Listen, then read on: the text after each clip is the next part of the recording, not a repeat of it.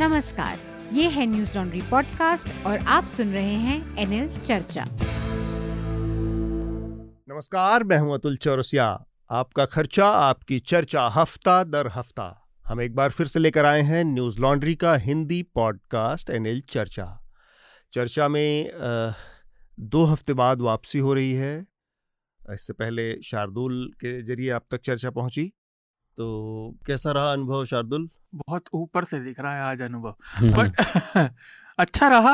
आपसे भी बात हुई थी पिछले हफ्ते, हाँ। और जो हम शंकाएं जता रहे थे वो लगी भी, क्योंकि हम लोग गुजरात चुनावों के दौरे पर थे, कवर कर रहे थे चुनाव गुजरात और हिमाचल प्रदेश, तो इस वजह से अनुपस्थिति थी।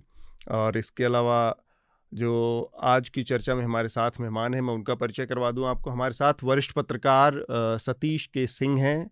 सतीश जी, स्वागत है। आप तमाम बड़े मीडिया चैनलों में बतौर नेतृत्व की स्थितियों में काम कर चुके हैं, तो आपका बहुत बहुत स्वागत है एनएल चर्चा में। धन्यवाद। इसके अलावा हमारे साथ स्टूडियो में हमारे सहयोगी बसंत हैं, बसंत कुमार। बसंत की रिपोर्टिंग आपने गुजरात से देखी चुनावों के दौरान, इसके अलावा भी आप लगातार उनके रिपोर्ट्स और पढ़ते रहते हैं। तो इस हफ्ते जो चर्चा में इस हफ्ते की बड़ी सुर्खियां हैं, उनकी उनके बारे में शार्दुल आपको जानकारी दें। उससे पहले एक दो छोटी छोटी जानकारियां मैं जल्दी से अपने जो हमारे न्यूज़ लॉन्ड्री चर्चा के श्रोता हैं उनको दे दूं। हमारा एनएल सेना प्रोजेक्ट जो चुनावों से जुड़ा था वो अभी भी चल रहा है। उसमें आप अपना मन मुताबिक राशि का सहयोग करके हमारे एनएल सेना प्रोजेक्ट को पूरा करने में अपनी मदद कर सकते हैं।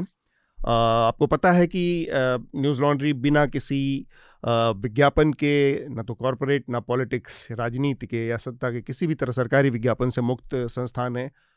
हमारे सब्सक्राइबर्स ही इसके इसको चलाए रखने में सहयोग देते हैं।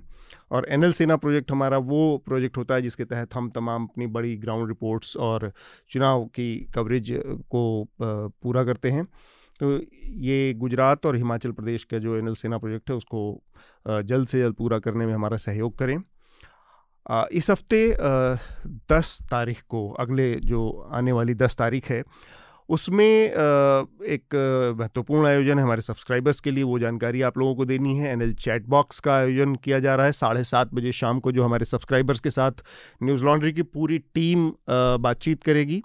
तो हमारे सारे सब्सक्राइबर्स के लिए जानकारी, और जो हमारे सब्सक्राइबर्स नहीं हैं वो अगर पूरी न्यूज़ लॉन्ड्री टीम के साथ जुड़ना चाहें, रियल टाइम में उनसे बातचीत करना चाहें, वीडियो कॉन्फ्रेंसिंग के जरिए जूम पर ये मीटिंग होती है, तो चैट बॉक्स से जुड़ सकते हैं। हमारे सब्सक्राइबर बनना पड़ेगा उनको। ये एक और जानकारी है जो हफ्ते की सुर्खियां हैं। शार्दुल, एक बार आप आ, हमारे श्रोताओं को आ, दें, उसके बाद हम इस चर्चा को आगे बढ़ाएंगे। सबसे पहली सुर्खी तो आज का हमारा चर्चा का पहला विषय भी है। गुजरात, हिमाचल प्रदेश और दिल्ली एमसीडी चुनावों के परिणाम घोषित हो गए। भाजपा ने गुजरात में अभूतपूर्व विजय हासिल की है और एक सौ छप्पन सीटों पर वो विजयी हुए। कांग्रेस का राज्य में ऐतिहासिक रूप से उनका सबसे खराब प्रदर्शन रहा। आम आदमी पार्टी की बात तो खूब हुई, लेकिन पांच सीटों पर विजय रही। हिमाचल प्रदेश में लड़ाई कांटे की लग रही थी, लेकिन अंततः कांग्रेस को वहां बहुमत मिला और चालीस सीटें उन्हें मिली। दिल्ली एमसीडी चुनाव में आम आदमी पार्टी विजयी रही, और हालांकि उनका प्रदर्शन उतना अच्छा नहीं रहा जितनी अपेक्षा थी, जितनी लोग उम्मीद लगा रहे थे, लेकिन पंद्रह साल बाद भाजपा एमसीडी में हार गई। बाकी हम विस्तार से चर्चा करेंगे ही। हर चीज उम्मीद के खिलाफ ही हुई। गुजरात का नतीजा उम्मीद के बाहर चला गया, दिल्ली का नतीजा एमसीडी का उम्मीद से नीचे रह गया और हिमाचल का उम्मीद से ज्यादा टक्कर वाला रहा। हाँ, और हिमाचल का जरूरत से ज्यादा नेक टू नेक हो गया। तो सब कुछ उम्मीद के खिलाफ ही रहा। पर चुनावों के अलावा सुर्खियां कुछ और भी है। पहला, महाराष्ट्र से बेलगावी में महाराष्ट्र के नंबर वाली एक गाड़ी पर पथराव हुआ, जिसके पीछे कर्नाटका रक्षणा वेदिके नाम की संस्था बताया गया। कर्नाटक रक्षा वेदिके, हाँ। और शिवसेना के नेता उद्धव ठाकरे ने कहा, उद्धव शिवसेना उद्धव ठाकरे के नेता संजय राउत ने कहा, अब तो नाम अलग अलग करने पड़ते हैं, शिवसेना उद्धव बाला साहेब ठाकरे जी। संजय राउत का कहना था कि केंद्र की सहमति के बिना ऐसा नहीं हो सकता।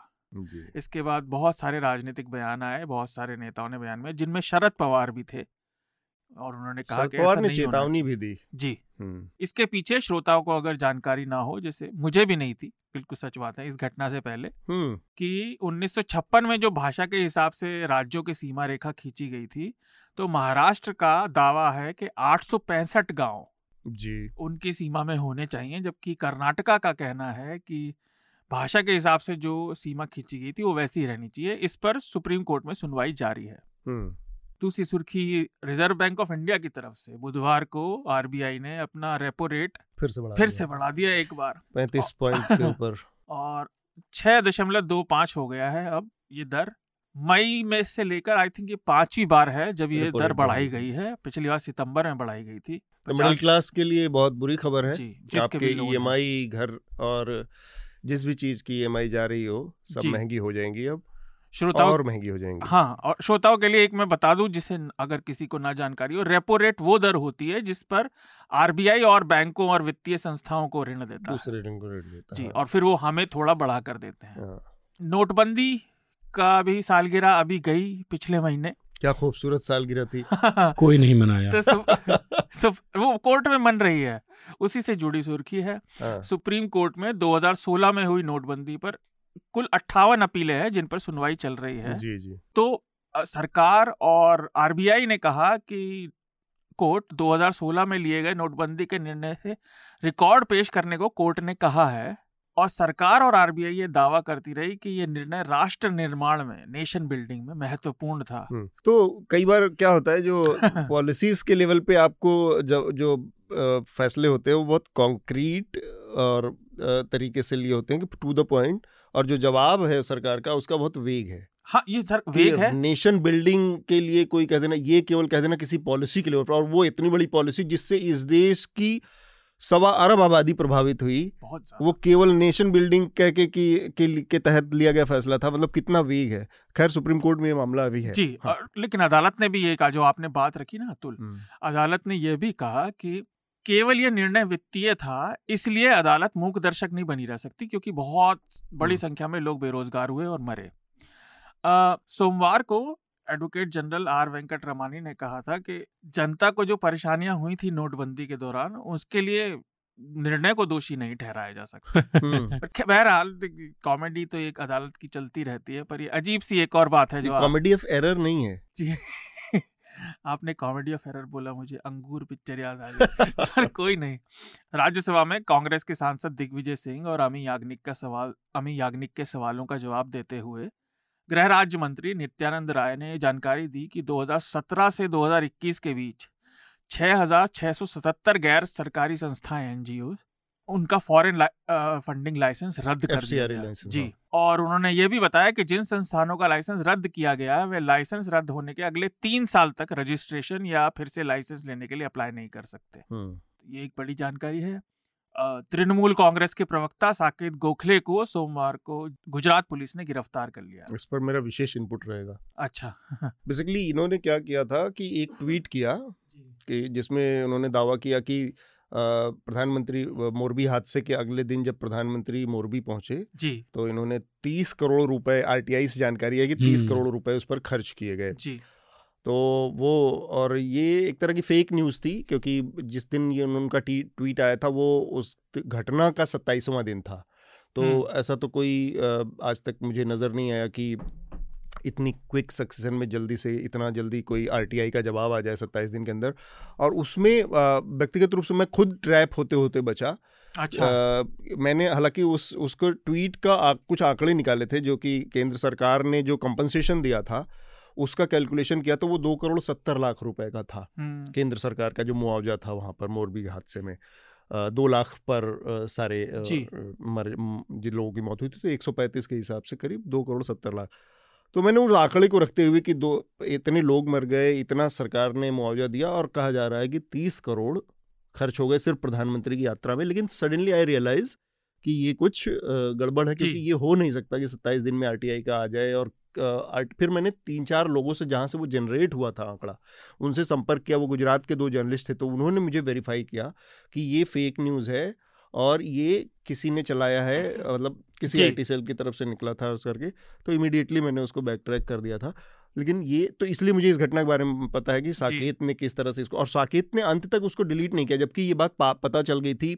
भारतीय जनता पार्टी के गुजरात हैंडल से ऑफिशियली इसका खंडन आ गया था कि भाई ये फेक न्यूज़ है और ऐसी कोई आरटीआई या कोई जानकारी नहीं। इसके बावजूद साकेत ने उसको हटाया नहीं जी, जबकि तो साकेत खुद आरटीआई काफी एक्टिविस्ट हाँ, काम करते रहे हैं। तो इस घटना से जुड़ी छोटी छोटी दो जानकारियां। उसी शाम पीआईबी ने भी, फैक्ट चेक ने भी ट्वीट किया था कि जानकारी झूठी है, और वो खबर लग रही थी गुजरात समाचार अखबार की, तो उन्होंने भी बताया था कि केवल हमारा मतलब एक तरह से प्रीव्यू बनाया हुआ है। मैंने गुजरात समाचार के एडिटर से ही बात किया था क्योंकि हम लोग गुजरात में ही थे, उनसे बात किया फिर मैंने कि इसमें क्या सच्चाई है कितनी, उन्होंने कहा कि हमारे यहाँ ऐसी कोई खबर नहीं छपी है ना ऐसी कोई जानकारी है। तो उन्हें पुलिस ने फाइनली गिरफ्तार कर लिया है। और मजे की बात है उसमें एक अपडेट है कि पुलिस ने उनको गिरफ्तार किया, फिर उनको बेल मिल गई, फिर सेम चार्जेस में अगेन शाम को पुलिस बेल मिलने के तुरंत बाद फिर से रीअरेस्ट कर लिया है साकेत को अहमदाबाद पुलिस ने।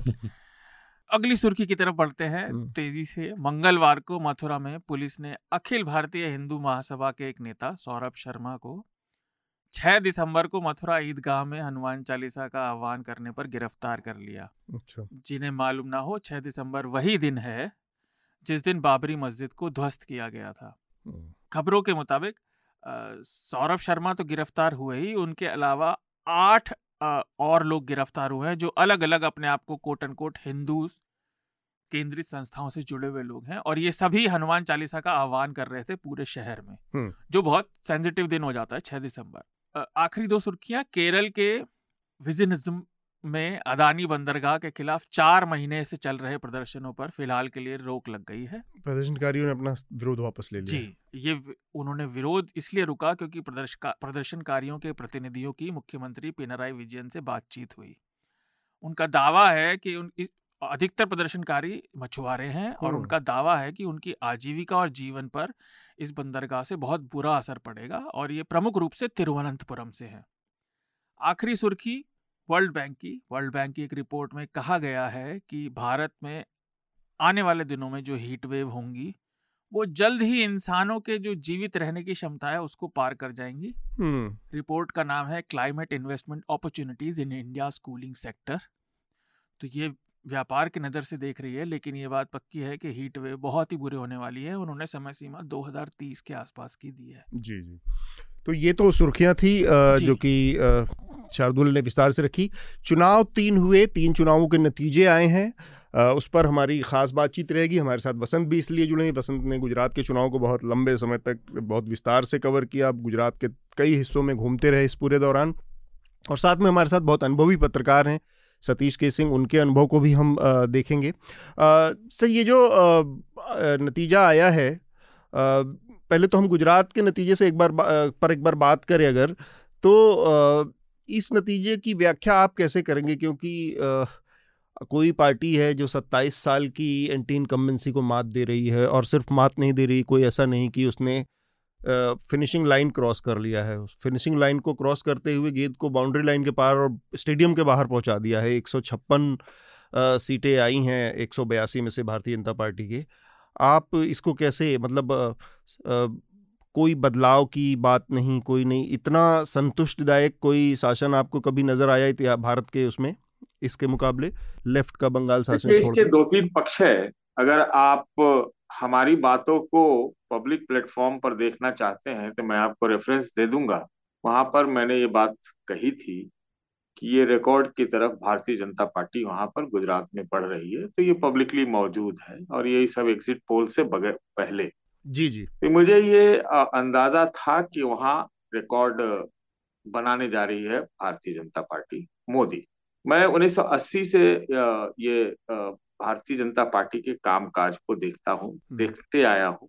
भारतीय जनता युवा मोर्चा, जनता विद्यार्थी मोर्चा, वो सब भी देखा है कि कैसे वो प्रोपेगेंडा पब्लिसिटी में किस तरह से आह्वान करके किस तरह से मोबिलाइज करते हैं। और तो वो मुझे लग रहा था कि जैसे ही ये गुजरात का चुनाव अलग किया गया हिमाचल प्रदेश से, एक और दूसरा कि ऐसा लग रहा है कि पिछले तीन चार महीने से देश के प्रधानमंत्री और देश के गृह मंत्री उन्होंने अपने गृह प्रदेश जहाँ के दोनों धरती पुत्र हैं वहाँ डेरा डाला हुआ है, और अंत समय में सौ किलोमीटर के लगभग का अगर कोई रोड शो देश का प्रधानमंत्री करता हो।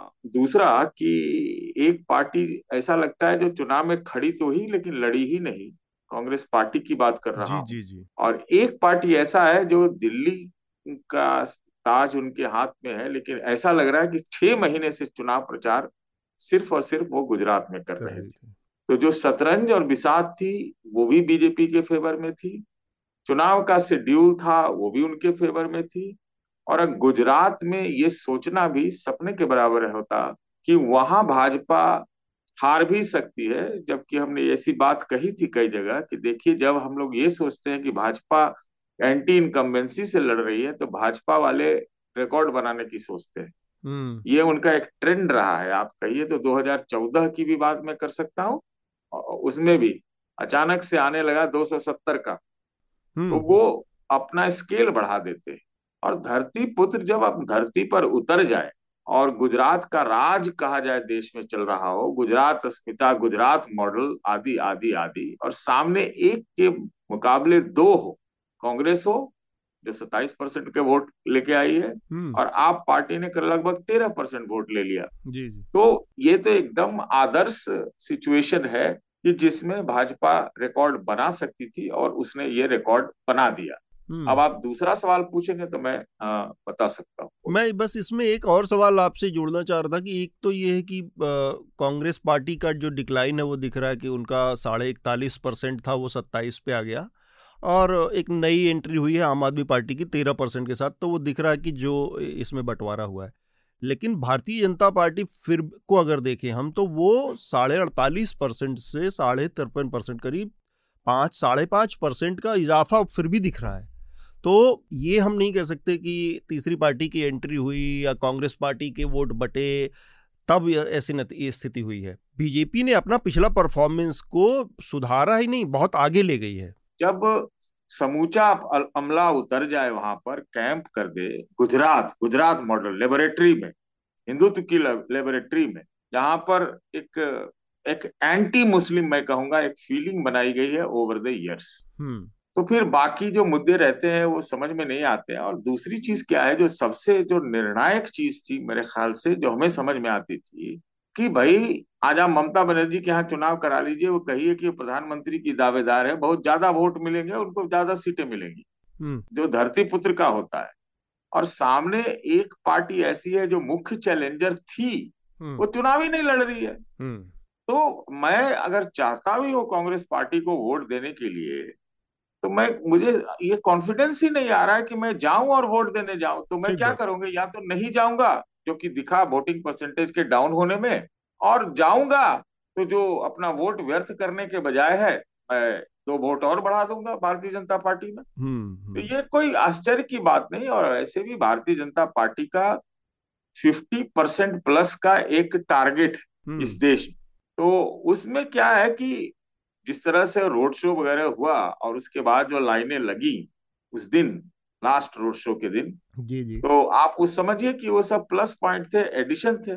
और भाजपा ऐसे नतीजे लाती भी, हाँ। कांग्रेस के खिलाफ तो ऐसे उनके नतीजे आए हैं पहले भी। आप अगर इसी से एकदम सिमिलर आप चीज देखिए तो आपको राजस्थान में एक बार का चुनाव का दिखेगा असेंबली में, जहाँ कांग्रेस पार्टी को सिर्फ उन्नीस सीटें आई थी, नाइनटीन। जी जी। तो ये मुझे कोई आश्चर्य नहीं लग रहा। और मैं अभी अभी आपके पास आने से पहले जी जी अशोक गहलोत को सुन रहा था, तो अशोक गहलोत कह रहे थे कि ये कोई चुनाव में जीतना हुआ क्या, जहां देश का पूरा जो प्रधानमंत्री गृह मंत्री तीन चार महीने से गुजरात में डेरा डाले हुए हैं, और क्या उनके संसाधनों का मुकाबला आप कर सकते हैं? कुछ नहीं कर सकते हैं।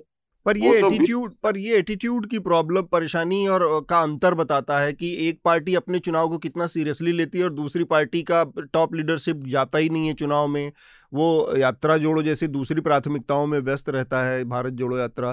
तो ये चुनाव के साल में आप इस तरह का अगर वो कर रहे हैं तो आपको बहुत लॉजिकल, कांग्रेस पार्टी को बहुत ज़रूरी सवालों के जवाब देने होंगे ना जनता को। इलेक्टोरल पॉलिटिक्स में अल्टीमेटली आप चुनाव जीतते हैं नहीं जीतते, यही आपके सारी प्रासंगिकता का आ, मुद्दा है, बायस है। तो फिर कैसे कांग्रेस पार्टी केवल ये कह के कि भाई प्रधानमंत्री आ गए, गृह मंत्री आ गए, बीस केंद्रीय मंत्री आ गए और तमाम अमला आ गया, ये कह के अशोक गहलोत अपना पिंड नहीं बचा सकते। देखिए तो लड़ेगा, देखिए वो इंचार्ज थे वहां के और कुर्सी खतरे में भी लगी हुई है उनका राजस्थान में, तो उनको कुछ ना कुछ ऐसा जवाब तो देना था। नंबर एक। नंबर दो, जनता ने तो जवाब कांग्रेस पार्टी को दे ही दिया है। हम्म वो तो ठीक बात है, जनता ने ही जवाब दे दिया है। और मैं देखिए, मेरा एक थोड़ा सा नजरिया दूसरा है। ये शुरुआत से ही क्लियर था कि कांग्रेस पार्टी गुजरात में अपना कुछ बचा खुचा पैसा भी लगाने नहीं जा रही है। वो चुनाव उस ढंग से नहीं लड़ना चाहती है, क्योंकि उनको लग रहा होगा कि हम लोग के देहात में एक कहावत चलती है कि गोईठे में घी डालना, गोईठा में घी सुखाना, घी सुखाना। उनको ये लग रहा होगा कि वहाँ दस पांच रुपया भी खर्चा करना व्यर्थ है, तो कुछ भी करके हारते ही। तो इन्होंने ये सोचा कि देखा जाए कि ऐसे ही कितना वोट मिलता है, तो जनता ने दिखा दिया। अब उनकी जो रणनीति बिल्कुल पहले से ही साफ थी। भाई आप देखिए तो राहुल गांधी ने वहां पर सभा एड्रेस किया और उसके एक या दो दिन के भीतर ही उनका भारत जोड़ो यात्रा शुरुआत हुआ की शुरुआत हुई थी। ये भी चर्चा थी कि शायद न जाएं, तो उन्होंने वो गुजरात को हमको लगता है बहुत सीरियसली ले लिया। मैं आपको ये बोल रहा हूँ, आप कहते हैं नॉन सीरियसली, मैं कहता हूँ बहुत सीरियसली ले लिया। उनके स्कीम ऑफ थिंग्स में ये था, लेकिन जनता के स्कीम ऑफ थिंग्स में उनको जनता ने बता दिया है। ये गुजरात का जो चुनाव है, आ, मैं इसको एक वन ऑफ लेके चलता हूँ, अलग गुजरात का। हुँ, हुँ. ये गुजरात एक टेस्ट केस था, मॉडल केस है, भाजपा के लिए भी था। क्योंकि अब तो कहते थे सारे चर्चाओं में कि अगर आप क्या सोचते हैं, भा, अगर भाजपा गुजरात हार गई मतलब देश हार जाएगी, ये पक्की बात है। पूरा मोदी मॉडल, मोदी हाँ, का एकदम हाँ, ये उनके लिए भी, उनकी छवि के लिए भी बहुत डैमेजिंग था। तो अब कांग्रेस पार्टी नए सिरे से, नए लीडरशिप के साथ, आ, मुझे नहीं लगता है कि वो इतना जल्दी राइट ऑफ कर देना चाहिए, क्योंकि एक चीज हम ये भी तो देख रहे हैं कि गुजरात से ही जुड़ा हुआ हिमाचल रहा। ऐसा नहीं कि आप हिमाचल को आप अलग करके हिमाचल से, गुजरात से देख सकते, क्योंकि हिमाचल में चुनाव हुआ, उसके साथ गुजरात को डिलिंक किया गया। तभी ये साफ था, तभी ये साफ था कि कांग्रेस ने साफ कर दिया, वो हिमाचल में चुनाव लड़ रही है। और हिमाचल में बहुत लंबे समय बाद कि कांग्रेस पार्टी को एक विधानसभा में सफलता मिली है अपने बल। तो इस बार तो वन वन वन हो गया ना, वन वन वन हो गया। हाँ। एक बीजेपी, एक कांग्रेस पार्टी और दिल्ली का एमसीडी। वो आप तो मैं आपके आपके लिहाज से थोड़ा और एक बात आपसे करना चाह रहा हूँ, और फिर यहाँ पर हमारे साथ दो साथी हैं, उनसे उनकी उनको इस चर्चा में जोड़ूंगा। बस संक्षेप में, आम आदमी पार्टी ने गुजरात में जो परफॉर्मेंस दिखाई है, जो प्रदर्शन किया और जो लड़ते हुए नजर आई है लोगों के मुद्दों पे, चाहे अपने नेताओं के साथ, कम से कम विपक्ष की जो भूमिका होती है कि आप सड़कों पर दिखें, आप आप मुद्दों को लेकर सरकार को घेरें, वो भूमिका में कांग्रेस नदारत थी। और कांग्रेस के साथ ये बड़ी दिक्कत है कि उसके नेता सड़कों पर उतरने के लिए नहीं जाने जाते, पाँच साल के आखिर में चुनाव लड़ने आते हैं। आम आदमी पार्टी ने वो उस स्पेस में काफ़ी अच्छा एक उपस्थिति दर्ज कराई है, तेरह परसेंट वोट हासिल किया है। अगला गुजरात के चुनाव की बात अगर हम करें, अभी बहुत जल्दबाजी है, क्या किस तरह से करवट लेगा, उस बीच में कई और चुनाव हैं अभी। क्या आम आदमी पार्टी कांग्रेस की जगह लेते हुए गुजरात में नजर आती है अगले एक दो सक्सेसिव चुनावों के बाद? देखिए ये तो बहुत ज्यादा बड़ा पूर्वानुमान होगा, हाँ। वो कह नहीं सकते अभी कि कैसे राजनीति करवट लेगी, लेकिन मुझे नहीं लगता कि जो परंपरागत ट्रेडिशनल स्टाइल ऑफ पॉलिटिक्स है उसमें आप गुजरात से भी कांग्रेस को राइट ऑफ कर सकते, नंबर एक। ये बहुत ध्यान देने वाली बात है। दूसरी बात, सारे तीनों चुनाव इस बार जुड़े हुए, तो आप ये देखिए कि हिमाचल में आप पार्टी के न लड़ने से मुझे लगता है कांग्रेस जीत गई, न लड़ने से जीत गई कांग्रेस। साफ और कांग्रेस के न लड़ने से दिल्ली में जो है आप अपना बचा इज्जत बचा। आप समझ लिए बारह परसेंट वोट घट गया उनका और कांग्रेस का आठ परसेंट विधानसभा से बढ़ गया। अगर ये दोनों थोड़ा प्ले अप होता दोनों तक जगह, तो हिमाचल भी कांग्रेस हारती, बीजेपी जीत जाती, और दिल्ली में भी बीजेपी जीत जाती अगर कांग्रेस ज्यादा एक्टिव होती तो। अब बात, आपने एक सवाल किया है गुजरात में आप क्या करेगी आगे तक।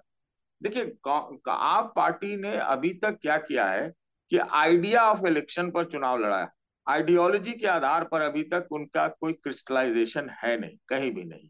तो तात्कालिक रूप से तो हो सकता है वो भाजपा को भी मात दे दें तात्कालिक रूप से, लेकिन जो ओवरऑल होता है उसमें उनकी बहुत अभी कमी है, कमी है। वो आइडिया ऑफ इलेक्शन से है कि फ्रीबी के आधार पर कुछ बोल के, कुछ प्रोपेगेंडा पब्लिसिटी से वो चुनाव जीत सकते हैं, लेकिन वो लॉन्ग टर्म नहीं है। उनको कास्ट, कम्युनल क्वेश्चंस में अपने आप को थोड़ा क्रिस्टलाइज करेंगे। और कांग्रेस जो है अब तक लग रहा था और अभी भी मुझे लग रहा है कि ये सब आइडियोलॉजी की पार्टी रह गई है, आइडिया ऑफ इलेक्शन में वो बहुत पीछे हट गई। तो ये अभी आपको देखना पड़ेगा जी जी कि आ, कैसे आप पार्टी आगे बढ़ती है, कैसे कांग्रेस और अभी सब लोग कहते हैं ना कि ये बीजेपी वर्सेस ऑल है, कांग्रेस मतलब मोदी वर्सेस ऑल है। मेरा ऐसा मानना है कि ये कांग्रेस वर्सेस ऑल। अगर आप पूरे देश में देखिए तो this is Congress versus all. बढ़िया से आप बढ़िया से अगर चलिए इस पर हम थोड़ा सा अभी आ, आएंगे। आ, पहले मैं गुजरात के नज़रिए से, क्योंकि बसंत भी हमारे साथ है और शार्दुल भी। बसंत, आपको आपने पूरा गुजरात के कई हिस्सों को आ, इस दौरान कवर किया। जिस तरह का माहौल था, एक मोटी मोटा सेंस सबको लग रहा था कि भारतीय जनता पार्टी आ रही है।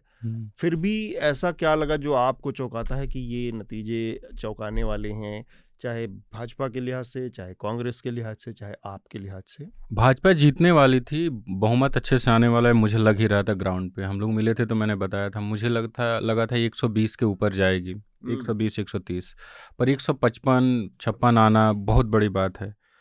हैरानी मुझे आम आदमी पार्टी के सूरत के परफॉर्मेंस को लेकर हुई है। सबको लग रहा था, मुझे भी एज अ रिपोर्टर, मैं जब सूरत में था तो मुझे लगा कि यहाँ सबसे अच्छा होगा। मैंने अपनी रिपोर्ट में ये लिखा भी, आम आदमी पार्टी के नेताओं से बात कर रहा था, चाहे अरविंद केजरीवाल हो, चाहे दूसरे, संजय सिंह वहाँ एक सप्ताह रहे थे और छः सात सीटें थी, पाँच चार सीटें थी, चाहे वो जो प्रदेश सत्य अक्षय गोपाल इटालिया कतरगाम, उसके बाद अल्फेस कथीरिया का बराछा रोड और उनके मुख्यमंत्री का, और ये तमाम सीटें वो हार गए। और जहाँ लोग खुल के बोल रहे थे, लोग अरविंद केजरीवाल ने वहाँ पर कैंपेन कैंपेन काफी लंबा किया, कई दिनों तक वहाँ रुके। रोड शो जब अरविंद केजरीवाल का वहाँ हो रहा था तो दिल्ली के एक रिपोर्टर और हम दोनों चल रहे थे, तो मैंने उन्होंने मुझसे कहा कि तुम्हें नहीं लग रहा है इसे देख के कि दिल्ली में कोई कैंपेन हो रहा हो? ऐसा माहौल था, घरों पर महिलाएं, लेकिन वो सारी सीटें और हारे नहीं हैं। जो प्रदेश अध्यक्ष गोपाल इटालिया लगभग पचास हज़ार वोटों से हारे हैं। अल्पेश कथीरिया जिस क्षेत्र से चुनाव लड़ रहे थे वो आ, पाटीदार बाहुल्य क्षेत्र है और अल्पेश खुद पाटीदार आंदोलन में एक बड़ा चेहरा थे, चौदह हज़ार पंद्रह हज़ार वोटों से हारे हैं। मुख्यमंत्री कैंडिडेट जो थे वो अठारह हज़ार वोटों से हारे हैं। तो आम आदमी पार्टी का जिस तरीके से जो टॉप लीडरशिप थी उनकी, वो हारी है, वो मुझे थोड़ा हैरान करता है कि ये कैसे। हम लोग भी आखिरी दिन जो चुनाव कैंपेन का था उस दिन बराछा रोड में बहुत बड़ी जनसभा अरविंद केजरीवाल ने की थी और सूरत के पांच विधानसभा के विधायक वहां पर मौजूद थे, अल्पेश कथीरिया और गोपाल इटालिया और तीन और लोग। और वहाँ की भीड़ देख के ऐसा लग रहा था कि लोगों के अंदर आपको लेकर एक तरह का उत्साह है, आकर्षण है, लेकिन नतीजों में वो दिखा नहीं। बाकी दूसरे हिस्सों से उनकी सीटें आई हैं, सौराठ से आई है ज़्यादातर। बाकी जगहों पे लोग भाजपा के खिलाफ बोलने से डरते हैं गुजरात में, ऐसा मैंने महसूस किया। लेकिन सूरत में नौजवान जो, जिनसे मैं पूछता था कि पूरे गुजरात में तो कोई खुल के बोल नहीं रहा, आप लोग इतने क्यों बोल रहे हैं, तो वो लोग ऑन कैमरा जो कुछ भी, मतलब गाली देने के अलावा सब कुछ बोल दे रहे थे। फिर भी ये स्थिति रही कि इनके तमाम वो सूरत जहाँ से उनकी उम्मीद थी। अरविंद केजरीवाल ने वहाँ कहा भी था कि सूरत वालों, आपने मुझे पहली बार मौका दिया, इज्जत बचा लेना, सारी सीटें जिता देना, और नतीजा बिल्कुल उल्टा आया। और कांग्रेस के लिहाज से, कांग्रेस के नेताओं से आपकी बातचीत हुई वहाँ पर? कांग्रेस ने का जो परफॉर्मेंस, कांग्रेस, कांग्रेस के दिख नहीं रही थी मैदान पे। एक सीट था जहाँ पे कांग्रेस काफ़ी अच्छा करके हारी है, वो सूरत ईस्ट है, जहाँ पे वो आपको याद होगा आम आदमी पार्टी के जो कैंडिडेट थे, आरोप लगा कि अपहरण हो गया और उन, हाँ, हाँ, उनका टिकट वापस हो गया। वहाँ पे कांग्रेस ने अच्छा किया और लग रहा था वहाँ जीत जाएगी, पर वहाँ भी बड़ी चालाकी से जो कांग्रेस के कैंडिडेट थे वो मुस्लिम थे, और तो कम से कम सात मुस्लिम निर्दलीय लड़ाया गया था ताकि वोट बट जाए, तो वो भी सीट हार गई कांग्रेस। तो एक वही सीट था जहां कांग्रेस दिख रही थी। सूरत में आप सर देखेंगे भाजपा के दो हज़ार, कांग्रेस के दो हज़ार से पाँच हज़ार के बीच में मैक्सिमम ज़्यादातर सीटों पे वोट आए हैं, दो हज़ार से छह हज़ार, इस तरीके से सूरत में। एक चीज़ और मैं जानना चाह रहा था आपसे बसंत, कि जो ट्रेडिशनली कांग्रेस का सपोर्टर बेस माना जाता था, जो आदिवासी इलाका है गुजरात का, उसमें कांग्रेस और आपकी परफॉर्मेंस और बीजेपी की परफॉर्मेंस का क्या हिसाब किताब रहा? डेडियापाड़ा में मेरे ख्याल से आम आदमी पार्टी, आम आदमी पार्टी जीती है एक से। हाँ, और छोटू बसावा जो बीटीपी के थे वो खुद हार गए खुद हार गए हाँ। बीटीपी का तो पत्ता ही साफ हो गया। हाँ, पूरा जो डेडियापाड़ा है, इस बार जो मैं रिपोर्ट पढ़ रहा था कि आदिवासी क्षेत्रों में कांग्रेस भाजपा ने अपनी पहुंच बना ली है। जो डेडियापाड़ा है वहाँ से जो चेतर बसावा जीते, वो आम आदमी पार्टी के सीट पे ज, टिकट पे जरूर लड़े थे, पर उनकी अपनी आइडेंटिटी है, मतलब वो किसी से भी लड़ते हाँ, तो जीती है। वो वो गांव में, जहाँ पे मैं कल भी बात कर रहा था, जहाँ सड़क नहीं पहुँची है वहाँ चेतर बसावा पहुँचे हुए हैं। और बीटीपी के जो महेश शर्मा जो हेड हैं, वो पिछले बार वहाँ से चुनाव जीते थे, इसलिए जीते थे क्योंकि चेतर ने वहाँ बूथ मैनेजमेंट सब देखा था। तो वो और कई जगहों पर, मतलब जहाँ पे पिछले बार, और मुझे एक रिपोर्टर बता रहे थे कि भाजपा ने जिन जगहों पे उनकी मजबूत पकड़ नहीं थी, या हार गए थे लास्ट ईयर जब सतहत्तर सीटें कांग्रेस की आ गई थी, वहाँ उन्होंने बहुत मेहनत की है और कई जगहों पे परिणाम दिख भी रहे हैं कि जो क्षेत्र जैसे सौराष्ट्र सौराष्ट्र करूँ सोमनाथ का इलाका हो गया या आदिवासी बेल्ट हो गया, वहाँ भाजपा ने इस बार ठीक ठाक सीटें निकाल ली है। छोटू बसावा का हारना भी एक शार्दुल, नतीजों के बाद आपको जो देखा आपने, सतीश जी ने भी बहुत विस्तार से बात की और बसंत ने बहुत सारे सीट वाइज अपनी ग्राउंड की रियलिटी हमारे सामने रखी, आप इस नतीजे को कैसे देखते हैं? गुजरात के बाद हम थोड़ा हिमाचल पे भी बात करेंगे, पहले गुजरात और एमसीडी पे भी करेंगे। जी, हाँ, जी। पहले गुजरात। देखिए गुजरात में बहुत सारी चीज़ें अभूतपूर्व जैसी हैं। पहली बात कि कांग्रेस ने जो ये हम आपको याद होगा जब हमने भारत जोड़ो यात्रा की बात की थी तो मैंने जिक्र किया था कि ये जहाँ चुनाव है वहाँ से निकल नहीं रही, तो उस नीति का आज आपको रिजल्ट दिखाई देता है क्योंकि जैसा आपने कहा जनता चाहती है वो आप लड़ते हुए दिखें तो, और आम आदमी पार्टी ने दिखाया केवल संसाधन सब कुछ नहीं होते, आपका जिसे जीवटपन कहते हैं ना भाई, आप लड़ने की मद्दा तो दिखाएं, वो साहस तो दिखाएं कि हम सामना करेंगे, बाकी देखा जाएगा जनता हमारे साथ है चाहे जितनी भी हो। वो कोई जनता मतलब कोई सत्ता का सामना सड़क पे उतरने का काम इसलिए थोड़ी करता कि हमारे साथ इतनी प्रतिशत जनता जब आएगी तब हम करेंगे, ऐसा नहीं होता। वो तो जीरो से शुरू होता है, वो तो आपको शुरू करना पड़ेगा, जो लोग आएंगे लोग वो साथ आते जाएंगे। जैसा बसंत ने कहा, मैं उस पर एक कमेंट जरूर करना चाहता हूँ, आमतौर पर शहरी और ग्रामीण मतदाता के मानसिकता में अंतर हमें दिखता है जो गुजरात में बहुत ज्यादा डिफाइंड है कि आप भले ही नाराज हैं सरकार से प्रशासन से, लेकिन आपकी प्रायोरिटी मत डालते समय क्या होती है जब आप उस वोटिंग बूथ में पहुँचते हैं। तो जो सतीश जी ने बात कही कि देखिए मोदी जी वहीं से हैं, तो वो एक तरह से अपने खुद के प्रतिनिधि का, आप अपने बच्चा भी कह सकते हैं धरती का जी, तो उसकी भी बात आ जाती है। और इसीलिए चाहे किसी और की रैली में या अरविंद केजरीवाल की रैली में कितनी भी भीड़ हो, लेकिन वो मोदी जी से ज़्यादा कम से कम गुजरात में तो नहीं हो सकती। एक दो छोटी छोटी बातें, अगर आप आम आदमी पार्टी का वोट प्रतिशत देखें तो उन्हें बहुत ज़्यादा वोट प्रतिशत जो मिला है वो मिला है अठारह से बाईस तेईस साल वालों में, और उनका मत प्रतिशत अब तेरह परसेंट पहुंच गया। तो उन्हें आप ये नहीं कह सकते, ये जो एनालिसिस आ गई है थोड़ी थोड़ी आनी शुरू हो गई थी रात तक, आप ये नहीं कह सकते कि अब वो सिर्फ उन्होंने वोट काटे, क्योंकि देखिए आप दस प्रतिशत अगर किसी राज्य में पार कर गए तो आपके पास अब अपना वहाँ बेस है खड़ा करने के लिए। और ये बात तो आप मान कर चलिए, और ये तो सभी लोग कह रहे हैं कि अगर कांग्रेस ने अपने तेवर नहीं बदले तो वो अब साफ हो जाएगी, क्योंकि वो एक जो बात अकाट्य सत्य की तरह कहते थे कि नहीं कांग्रेस का तो खड़ा हुआ उनतालीस चालीस प्रतिशत का बेस है, खत्म हो गया वो, तो वो वो साफ हो गया। दूसरा इसमें एक पेचीदा भी नहीं लेकिन इंटरेस्टिंग बात यह है कि यही अट्ठारह से तेईस वाले अगले इलेक्शन तक अट्ठाईस के हो जाएंगे, तो आम आदमी पार्टी का जो प्रोस्पेक्टिव कैचमेंट एरिया है वो बढ़ेगा। आ, हम अगला हिस्सा इसका है जो कि चुनाव के नतीजों का, वो हिमाचल का है। उस पर जाने से पहले गुजरात में जो भारतीय जनता पार्टी के पक्ष में कुछ बातें जाती हैं वो केवल और केवल वो बहुत मल्टी लेयर्ड चीज़ें हैं। वहाँ पर नरेंद्र मोदी का अपना एक बड़ा कद है और उनकी एक लोकप्रियता है, एक दूसरा नरेंद्र मोदी अमित शाह और उनका माइक्रो मैनेजमेंट है, तीसरा भारतीय जनता पार्टी का वहाँ पर जो आनुषंगिक संगठन है उनका जो काडर बेस्ड स्ट्रक्चर है वो किसी भी अन्य पार्टी के मुकाबले कई गुना गुना ज़्यादा है, चौथा इन सब के साथ कम्युनलाइजेशन, जो सोसाइटी का कम्युनलाइजेशन है गुजराती सोसाइटी का किसी भी और जगह के मुकाबले मुझे लगता है कि इसका कोई, हालांकि ऐसा कोई आ, फीट इंच सेंटीमीटर उसका पैमाना नहीं है, फिर भी बातचीत में जो समझ में आता है गुजराती सोसाइटी का कम्युनलाइजेशन कहीं से भी किसी भी अन्य उसके मुकाबले मैंने पाया कि बहुत ज़्यादा है। एक फियर साइकोसिस गुजरातियों के अंदर बहुत ज़्यादा है, एक कम्युनिटी के लिए, मुस्लिम कम्युनिटी के लिए। वहाँ पर बड़ी आबादी, जैसा कि आप कह रहे थे कि कोई वोटर ऐसा नहीं है, बहुत सारी आबादी नई है, बहुत सारे वोटर नए हैं, वो भी जिन्होंने दूसरी कोई सरकार नहीं देखी है इस अब अपने पैदा होने के बाद से, उनके अंदर भी एक ये डर हमेशा उनसे बातचीत में निकल जाता है कि हम बहुत शांति से जीते हैं, अगर ये नहीं रहे तो अशांति आ जाएगी, लोग हमारे ऊपर हम राज करेंगे और मुस्लिम हमको हमको आउट नंबर कर देंगे। तो कम्युनलाइजेशन सोसाइटी के अंदर बहुत डीप सीटेड है। तो इतने सारे फैक्टर्स मिल के गुजरात में भारतीय जनता पार्टी को बनाते हैं पूरी तरह से अभेद्य, इसीलिए उसको लेबोरेटरी कहना, हिंदुत्व की जो प्रयोगशाला कहा जाता है, वो अपने आप में एक वास्तव में हंड्रेड परसेंट ट्रस्टेड और तय हो चुका एक खांचा है जिसको आप कह सकते हैं कि ये परफेक्ट लाइब्रेरी है जहाँ पर सारी चीजें बीजेपी के पक्ष में एक साथ काम करती हैं। जी अतुल, मैं एक इंटरेस्टिंग बात जोड़ना चाह रहा था और चाहे तो कोई भी उस पर जोड़ सकता है। जो हमारे सामने मत प्रतिशत आया, जो मतदान का प्रतिशत रहा वो टोटल कम रहा, पचास से थोड़ा ऊपर रहा, तो कुल मतदान कम हुआ लेकिन भाजपा का मत प्रतिशत बढ़ा। ये आपको क्या बताता है कि लोगों के अंदर सरकार और प्रशासन राजनीति के प्रति नहीं, उसको सतीश जी ने बहुत अच्छे से समझाया ना कि आप या तो जो बदलाव वाला मतदाता है वो निकला नहीं कि उसको लगता नहीं कि यार जाने से भी मेरे कुछ बदलेगा, या फिर जो निकला भी तो वो दो वोट बढ़ा के आया। हाँ, कि भैया जब अपना वोट बर्बाद क्यों करना है, तो वो तो दिख रहा है। एक चीज और वो जो कहते हैं उदासीन मतदान, अगर आप उस दिन का खबर देखें तो जब ये मत प्रतिशत कम होने की खबरें आ रही थी तो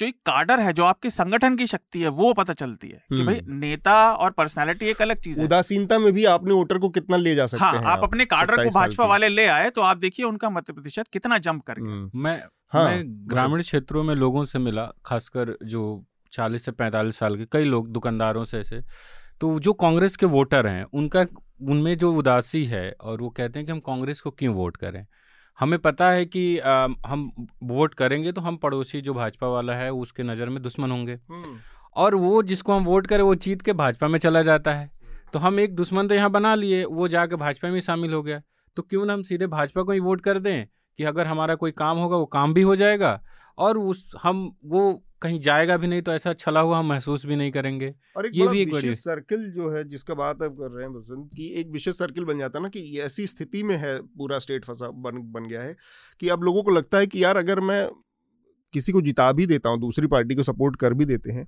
और वो सरकार नहीं बनाने की स्थिति में है तो फिर मेरा तो काम होगा नहीं, हमारे विधायक का काम नहीं, उस विधायक को भी लगता है कि उसका काम नहीं हो पाएगा, तो लोग फिर उधर से एकदम से उनका मोह भंग हो जाता है कि देने ना देने का कोई फायदा नहीं है। तो वो जब एक साइकिल आपके मनोविज्ञान में शामिल हो गई है कि धीरे धीरे वो फिर उसको तोड़ने के लिए एक दूसरे लेवल का पॉलिटिक्स चाहिए होगा, दूसरे तरह के स्तर की वेव चाहिए होगी, माहौल चाहिए होगा, कोई मुद्दा चाहिए होगा, वो फिलहाल बना पाने में अपोजिशन पूरी तरह से गुजरात में नाकाम रहा है।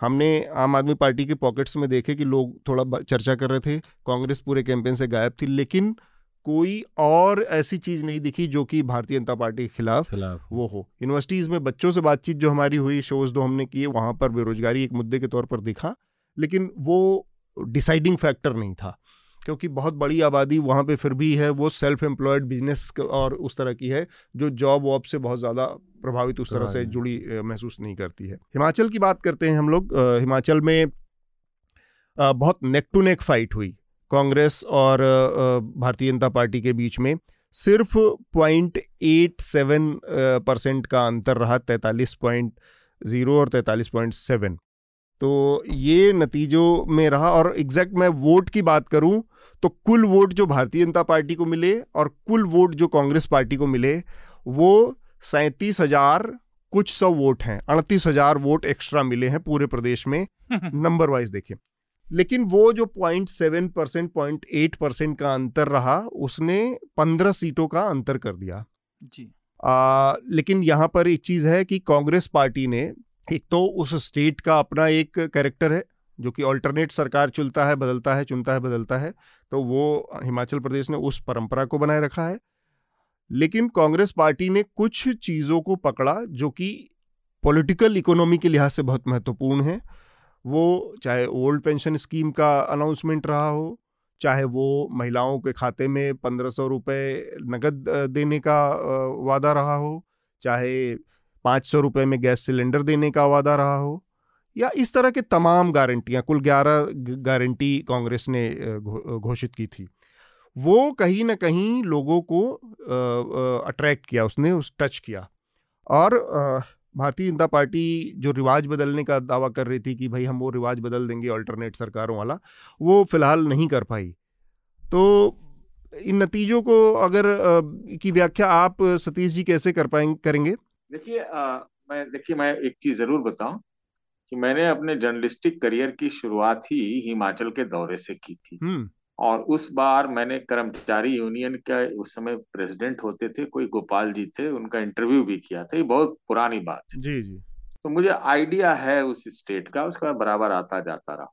जो आपने मुद्दों का वर्णन किया वही मुद्दे वहां के लिए खास मुद्दे है ना, और ये एक विशुद्ध हिंदू स्टेट हिंदू स्टेट है। हाँ, मुस्लिम पॉपुलेशन बहुत, ये यहाँ पर जो झगड़ा है या जो कंपटीशन पॉलिटिकल है और टू पार्टी सिस्टम ही रहा है अब तक, तो वो हिंदुओं के बीच इनमें ही होता है। तो हिंदू अगर कोई एक मुसलमान थर्ड फैक्टर उसका फियर साइकोसिस वगैरह आप नहीं जनरेट कर सकते, तो जो ये जो आपके एग्जिस्टेंशियल मुद्दे हैं वो मैटर करते हैं, बहुत करते हैं। खासतौर से कर्मचारियों का मुद्दा, अग्निवीर का मुद्दा, ओरोप का मुद्दा, हर घर से सैनिक होना, हर घर से कर्मचारी होना, ऊपर से महंगाई, पहाड़ी इलाका, अवसर की कमी, ये आदि आदि में ये तय था कि इस बार कांग्रेस पार्टी इनको रिप्लेस कर देगी। ये तो भाजपा की संगठन शक्ति है, माहौल बनाने की शक्ति है, संसाधन की शक्ति है, सोलह हेलीकॉप्टर की शक्ति है।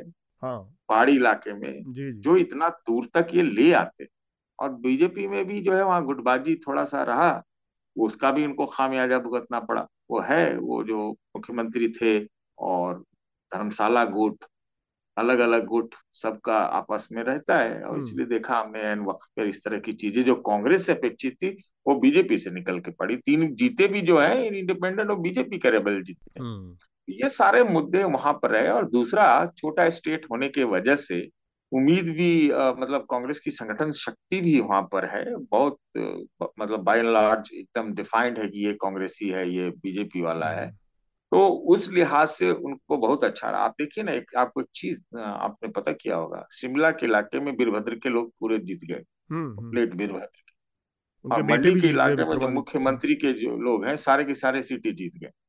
वो सब इन्फ्लुएंस भी काम करता है। और मोटे तौर पर ऐसा कांग्रेस पार्टी को लगा कि यहाँ एक प्रोबेबिलिटी बनती है, तो वहाँ उन्होंने बहुत घोषणाएं की, आम आदमी पार्टी के स्टाइल में घोषणाएं की, जो सारी ऐलान किए। तो लग रहा था जीत जाएंगे। अगर ये भाजपा रहती आज विरोध में, इस बात को आप नोट कीजिए, भाजपा अगर विरोध में रहती, मान लीजिए ऑपोजिशन में रहती, तो ये भाजपा आज के माहौल में हिमाचल में पचपन सीटें लाती। ये कांग्रेस पार्टी है इसलिए इसको चालीस आता है, कारण इनके यहाँ भी फाइट है, इनके यहाँ भी इधर का टिकट उधर दे दिया, ये वो हुआ, लड़ाई हो गई। वो कांग्रेस वाले चाहते कि यहाँ से उसको हरवा दो तो आगे सीएलपी में मदद मिल जाएगी, है कि नहीं।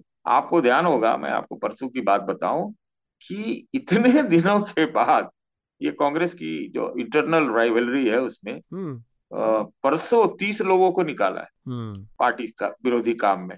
ये पहले भी निकाल सकते थे ना, लेकिन आप सोचिए कि काउंटिंग से एक दिन पहले इन लोगों को निकाले जाने का क्या मतलब है, कुछ तो मतलब होगा।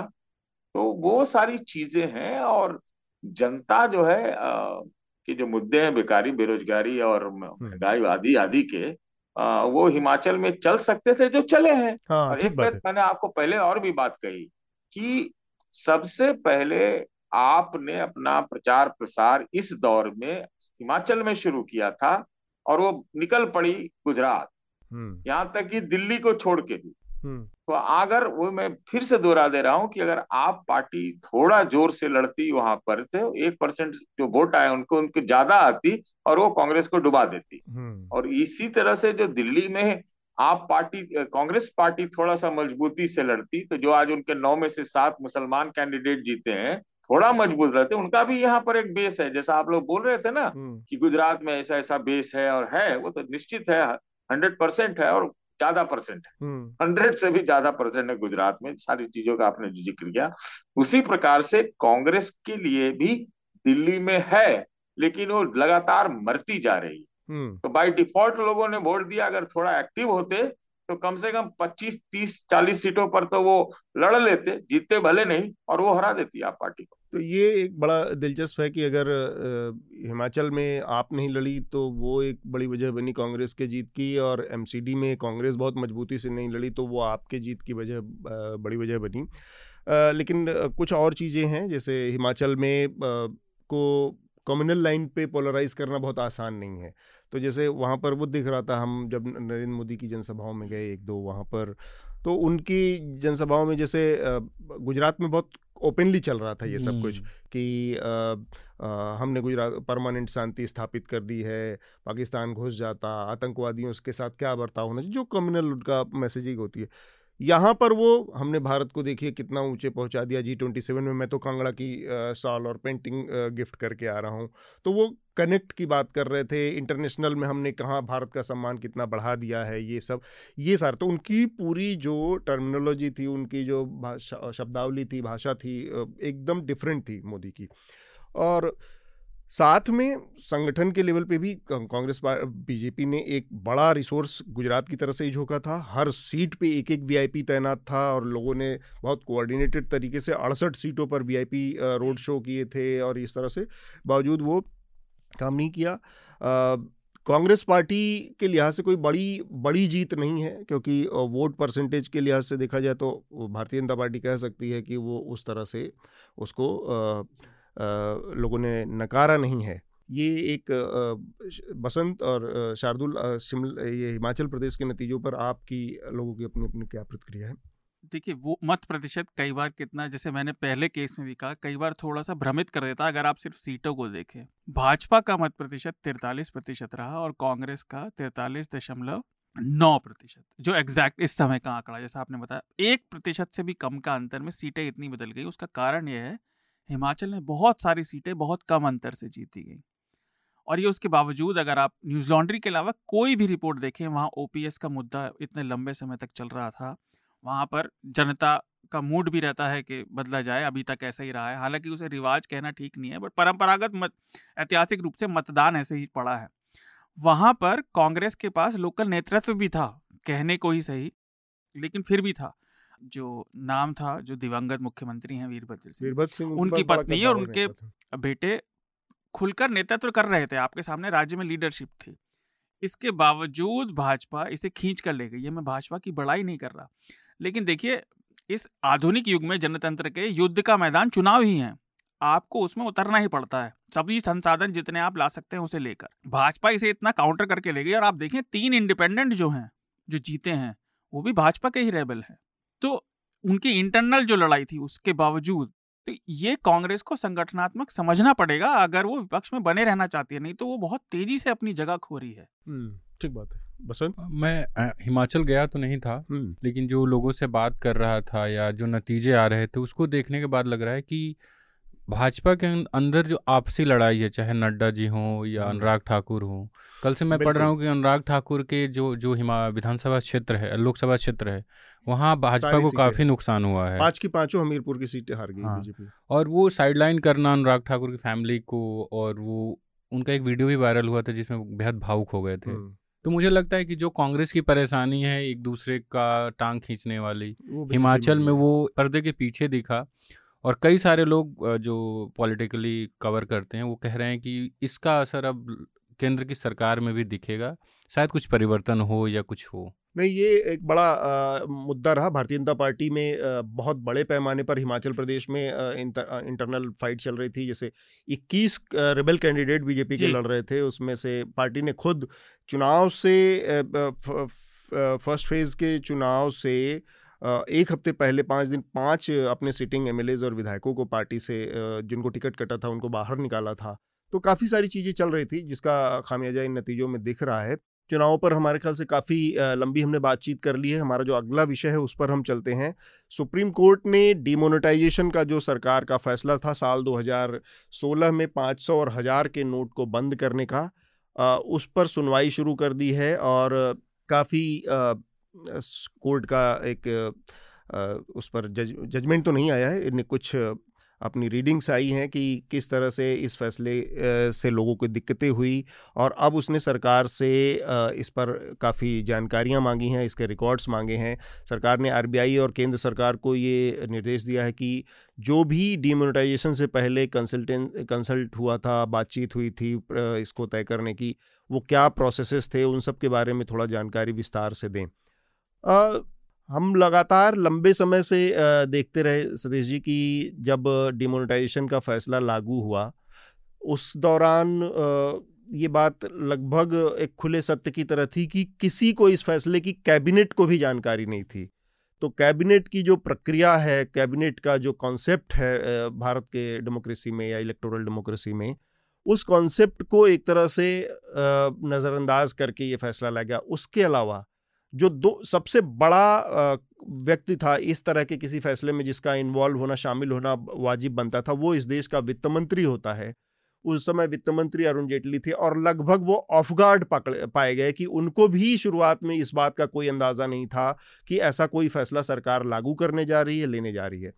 इसके बाद अगले दो महीनों के दौरान जो साठ दिनों में हमने करीब बावन ऐसे चीज़ें सरकार की तरफ से सुनी कि किस तरह से जो गोल पोस्ट था बदला गया। कभी इसको कहा गया कि कैशलेस इकोनॉमी बनाना है, कभी कुछ कहा गया, कभी कुछ कहा गया, कभी इसका लक्ष्य ये तय कर किया गया कि ब्लैक मनी ख़त्म करना है, कभी कुछ। तो लगभग बावन इस तरह के अलग अलग सरकार के बयान आए कि डिमोनेटाइजेशन का असल मकसद क्या था। वो बहुत ही एक तरह का कंफ्यूजिंग और वो था। तो उस नज़रिए से देखें, उस समय की स्थिति के हिसाब से देखें तो आज जो सरकार कह रही है, सरकार ने सुप्रीम कोर्ट को ये लॉजिक दिया कि आर्थिक मामलों में कोर्ट को हस्तक्षेप नहीं करना चाहिए, ये आर्थिक अर्थनीति है। क्या इस लॉजिक को, इस तर्क को सरकार के माना जा सकता है? देखिए, एक इधर टकराव के कई ऐसी चीजें दिख रही हैं सुप्रीम कोर्ट और सरकार के बीच, और ऐसा लगता है कि सरकार जो एग्जीक्यूटिव है वो अपने आप को एसर्ट करने का भी कोशिश कर रही है। चाहे वो चुनावों का मुद्दा हो, चाहे आप डिमोनेटाइजेशन का मुद्दा हो, चाहे कई ऐसे मुद्दे आए हैं, कॉलेजियम का मुद्दा हो, इलेक्ट्रॉनिक बॉन्ड, टकराव जैसी स्थिति पैदा हो रही है, जो कि मेरे ख्याल से अच्छी बात नहीं। जब तक हमारा सिस्टम ऑफ गवर्नेंस बदलता नहीं है, हो सकता है बदल दे भारतीय जनता पार्टी, तब तक तो ये जो अभी क्या कहते हैं सेपरेशन ऑफ पावर है और जुडिशरी का एक मॉनिटरिंग रोल है, जी, सुपरवाइजरी रोल है, वो तो रहना ही चाहिए, इसका सम्मान किया जाना चाहिए। तो पहली बात ये है जी। आ, दूसरी बात, कैसे आप आर्थिक किसी भी चीज में कोर्ट हस्तक्षेप कर सकती है वर्तमान व्यवस्था के हिसाब से। फिर बेसिक स्ट्रक्चर, बेसिक फीचर, ये सारी चीजें हैं। गार्डियन ऑफ लॉ है, तो लॉ बना भी सकती है सुप्रीम कोर्ट। कई ऐसे मामले हैं जिसको कहते हैं कि लॉ बाय द लॉ, वो वो सारी चीजें भी होती हैं। लेकिन अगर इस तरह के टकराव है तो अच्छी बात नहीं। पहली बात तो ये है डीमोनेटाइजेशन। जी जी, देखिये, डीमोनेटाइजेशन एक ऐसी चीज है जिस जिस बात का जिक्र प्रधानमंत्री देश के कभी नहीं करते। एक ऐसी चीज है जिसका वो कभी जिक्र नहीं करते। आप बाकी सारे जिक्र जो है, सारी चीजों का व्याख्यान, बयान सब सुन लीजिएगा उनसे, इसकी बात कभी नहीं करते। क्यों नहीं करते? ये तो कभी वो बोले, उनसे कोई पूछ पाए तब वो शायद बता पाए, लेकिन कोई नहीं बोलते। हल्के फुल्की आवाज में कहीं कभी उसको जस्टिफाई किया जाता है जिसकी तरफ से जिसकी तरफ से जी। और आरबीआई की तरफ से भी बयान आया है कि नहीं, ये अपना उद्देश्य वो पूरा कर चुका है। अब वो उद्देश्य क्या थे?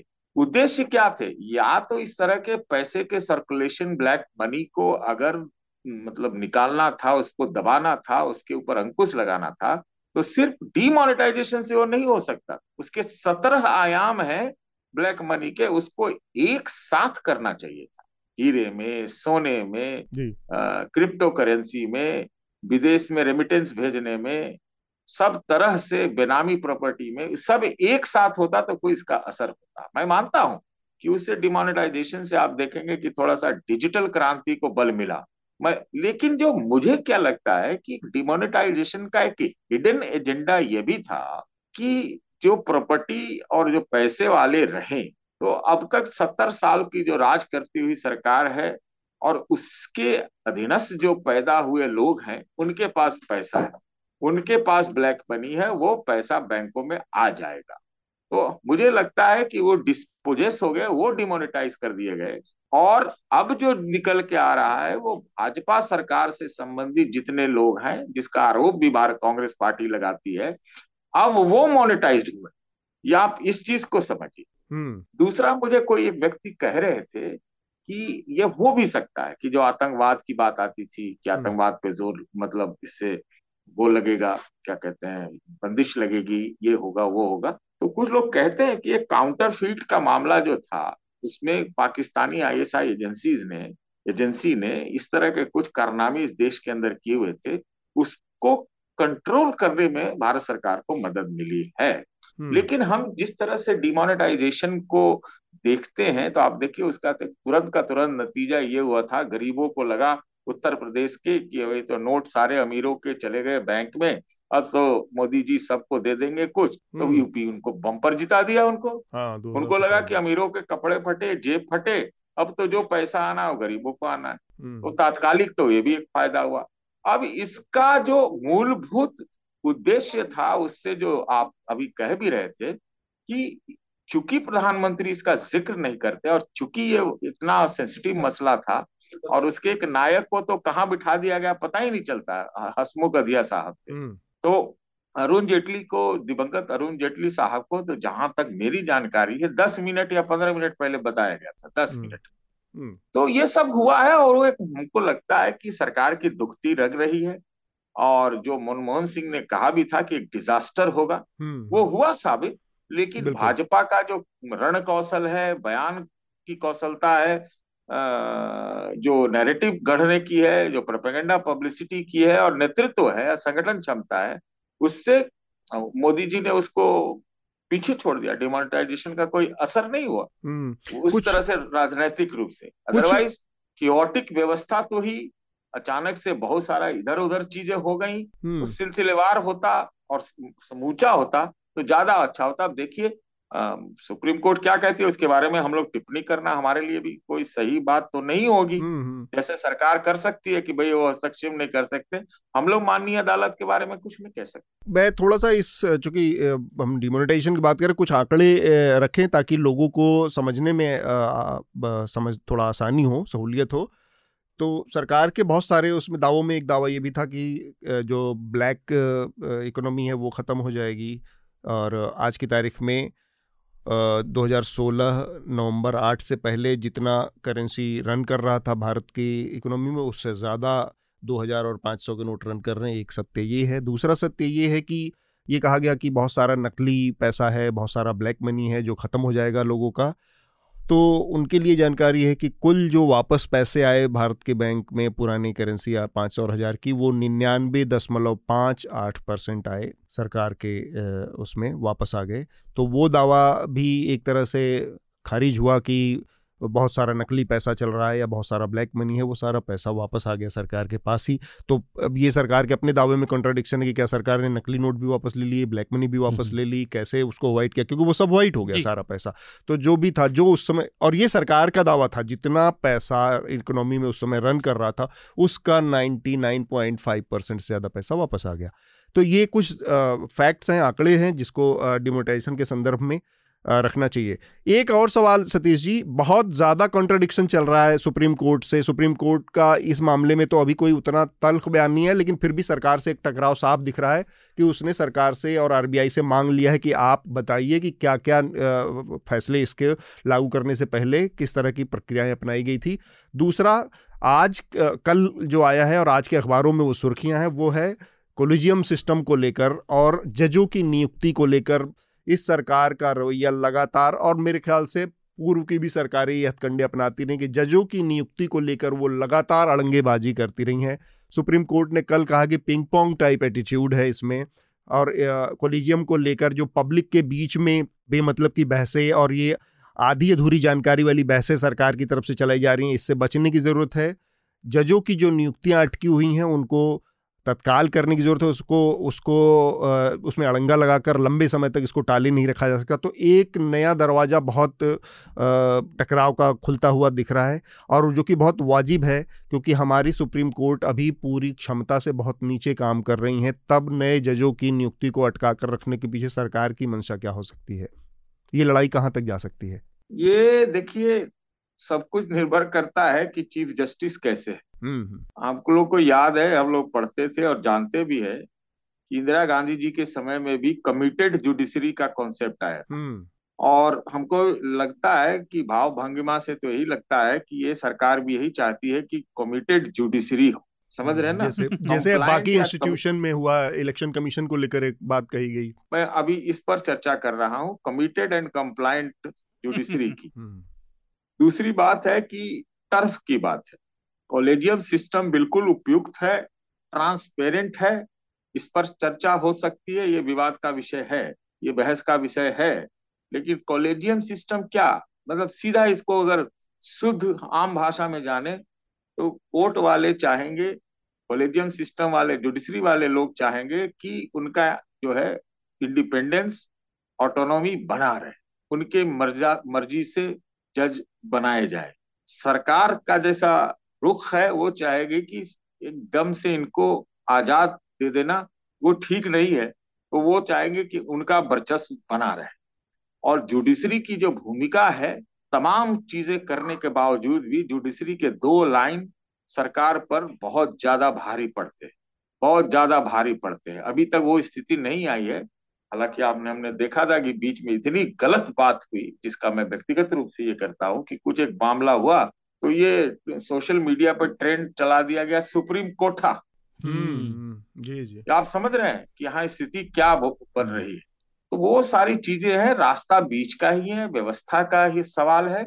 और किसी भी सरकार को, किसी भी एग्जीक्यूटिव को ये नहीं सोचना चाहिए कि अतिशयोक्ति हो सकती है, गड़बड़ियां हो सकती है, लेकिन आप ये सोच रहे हो कि आपके शासन काल तक ही देश है और सुप्रीम कोर्ट ये सोच रहा है कि उससे बड़ा कोई नहीं है।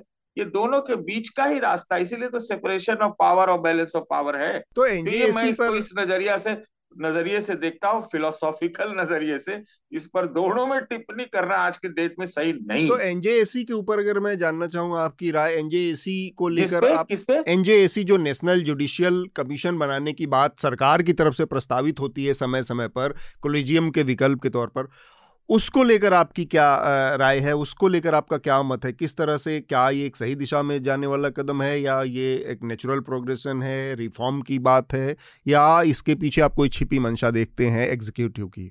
देखिए, ये आप बात आगे बढ़ाई जा सकती है कि कोई भी पार्टी, कोई भी सरकार जिसकी है, वो चाहेगी कि इस तरह की चीज हो ताकि उनका एक अधीनस्थ मतलब वर्चस्व बना रहे। लेकिन मेरी राय तो यही है कि ये कॉलेजियम सिस्टम में ही कोई सुधार करके होनी चाहिए चीजें, उसमें आपको रिप्रेजेंटेशन दो, कुछ और करो, ये करो। क्योंकि आज के डेट में क्या है, आ, आप किसी ने आपको, मैं इतना तो मैं जानता ही हूँ, कितने जजों के अपॉइंटमेंट देखे हैं, वो किस तरह से होते हैं वो भी हम जानते हैं। जी जी, कि भाई आपके जान पहचान रहा, आपकी कुछ काबिलियत रही, लेकिन आपका बिना वो रिकमेंडेशन के स्टेट में अगर होता है, स्टेट में, तो बड़ा मुश्किल है होना। तो वो सारी चीजों में सुधार हो सकती है कि पॉलिटिशियंस तो चाहेंगे ही कि इसको अपने कब्जे में इसको भी ले ले, ये तो जरूर चाहेंगे। तो, तो इसलिए हमको लगता है कॉलेजियम सिस्टम में ही सुधार हो।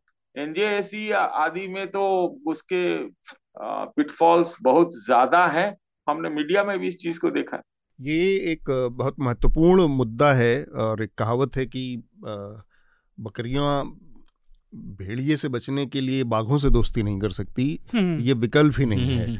और वो जो बात कही जाती है वो जुडिशरी के मामले में जो सेपरेशन ऑफ पावर है, उस नज़रिए से बहुत महत्वपूर्ण मुद्दा है कि आप किसी भी तरह से ये एक स्वस्थ, रोबस्ट डेमोक्रेसी में, लोकतंत्र में बर्दाश्त नहीं कर सकते, या ये देश उसको सह नहीं सकता कि उसकी जो न्यायपालिका है, जिस जो मॉनिटरिंग का रोल है, जो उसका व्याख्या करने का रोल है पॉलिसी से लेके कॉन्स्टिट्यूशन तक, वो एग्जीक्यूटिव के सीधे नियंत्रण में किसी तरह से आए। तो वो सेपरेशन ऑफ पावर, वो इंडिपेंडेंस के लिए एनजेएसी जैसी चीज़ से बचना चाहिए, हर हाल में बचना चाहिए। एनजेएसी इसका विकल्प नहीं है, इसका विकल्प इसका ये मतलब नहीं है। जी, मैं एक बात कहना चाहता हूँ और उसके साथ विदा भी लूंगा। जी जी, देखिए, नब्बे के दशक में एक बात आती थी, इस पर चर्चा नहीं होती, होना चाहिए। नब्बे के दशक में जब ये अयोध्या का मसला कोर्ट में चलता था तो बहुत सारे संगठन ये कहते थे कि ये तो आस्था का सवाल है, इसमें कोर्ट का कोई लेना देना नहीं। हाँ, आरएसएस के अनुसार नहीं चाहिए। और अंततः जो अयोध्या में राम मंदिर का मार्ग प्रशस्त हुआ वो कोर्ट के फैसले से। तो क्या आज के डेट में दूसरे वाले ये कहें कि ये जो कोर्ट का फैसला जो आया और उसके बाद सारा चीज हुआ तो एक पर्टिकुलर कम्युनिटी के लिए भी आस्था का प्रश्न है। मैं तो आपको बस इतना ही छोड़ देता हूँ इस पर चर्चा का कि आस्था, जब कोर्ट के फैसले को इतना मान मर्दन किया गया, जो कि होना भी चाहिए, मैं कह रहा हूँ कि होना भी चाहिए, कि जिस प्रकार से बहुत शांति से ये फैसला आ गया, राम मंदिर के पक्ष में आ गया, ये ये कंसिस्टेंसी ऑफ अप्रोच आज नहीं, जो आज हो, एक मापदंड हो, वो हो जाना चाहिए कि भाई जो अदालत कहेगी वही सर्वमान्य है।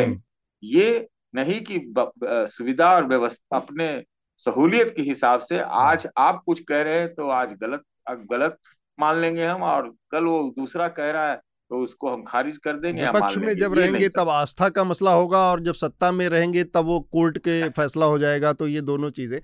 जाने से पहले बस मैं आपसे एक चीज चाह रहा हूँ सतीश जी, हमारे श्रोताओं को आप कोई क्या रिकमेंड करेंगे, एक रिकमेंडेशन देकर जाएं। अपने संविधान संविधान द्वारा दिए गए अपने अधिकारों के बारे में अपने अधिकारों के बारे में ज्यादा से ज्यादा पढ़ें और अपने करियर पर ध्यान दें। बहुत बहुत धन्यवाद हमसे जुड़ने के लिए सतीश जी।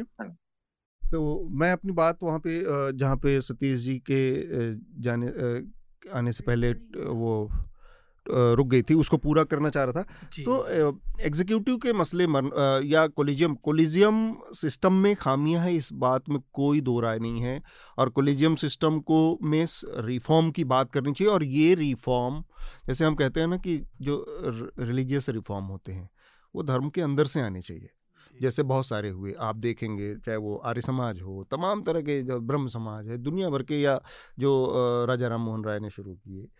रिफॉर्म जब समाज के अंदर से आता है तो उसकी एक्सेप्टेंस होती है, लोगों का भरोसा रहता है और नीयत पे शक नहीं होता।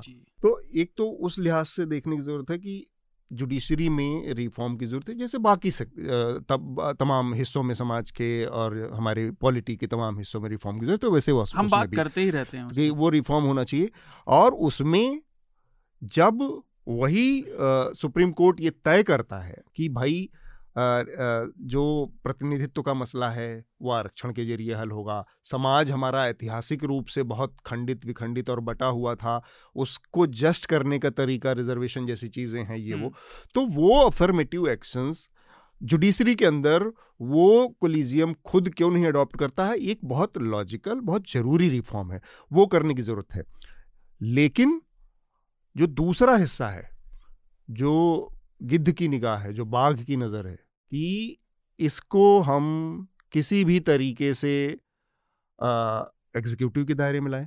एग्जीक्यू और जो एनजेएसी बिल आया था दो हज़ार पंद्रह में, जिसे कॉन्स्टिट्यूशन बेंच ने खारिज किया, उसमें कितनी खामियां हैं, और कितने उसके जो जो अपॉइंटमेंट के तरीके हैं, उसमें सीधा सीधा आपको वो स्ट्रक्चर जो कमीशन का है वो देख के आपको समझ में आ जाएगा कि अपर हैंड है एग्जीक्यूटिव को। जो उस समय की सत्ताधारी दल होगा, पार्टी होगी जो केंद्र में, उसको इन नियुक्तियों में ऑटोमेटिक एक अपर हैंड मिलता है मिल जाता है, और उससे निपटने का कोई रेमेडीज उसमें नहीं बताई गई है।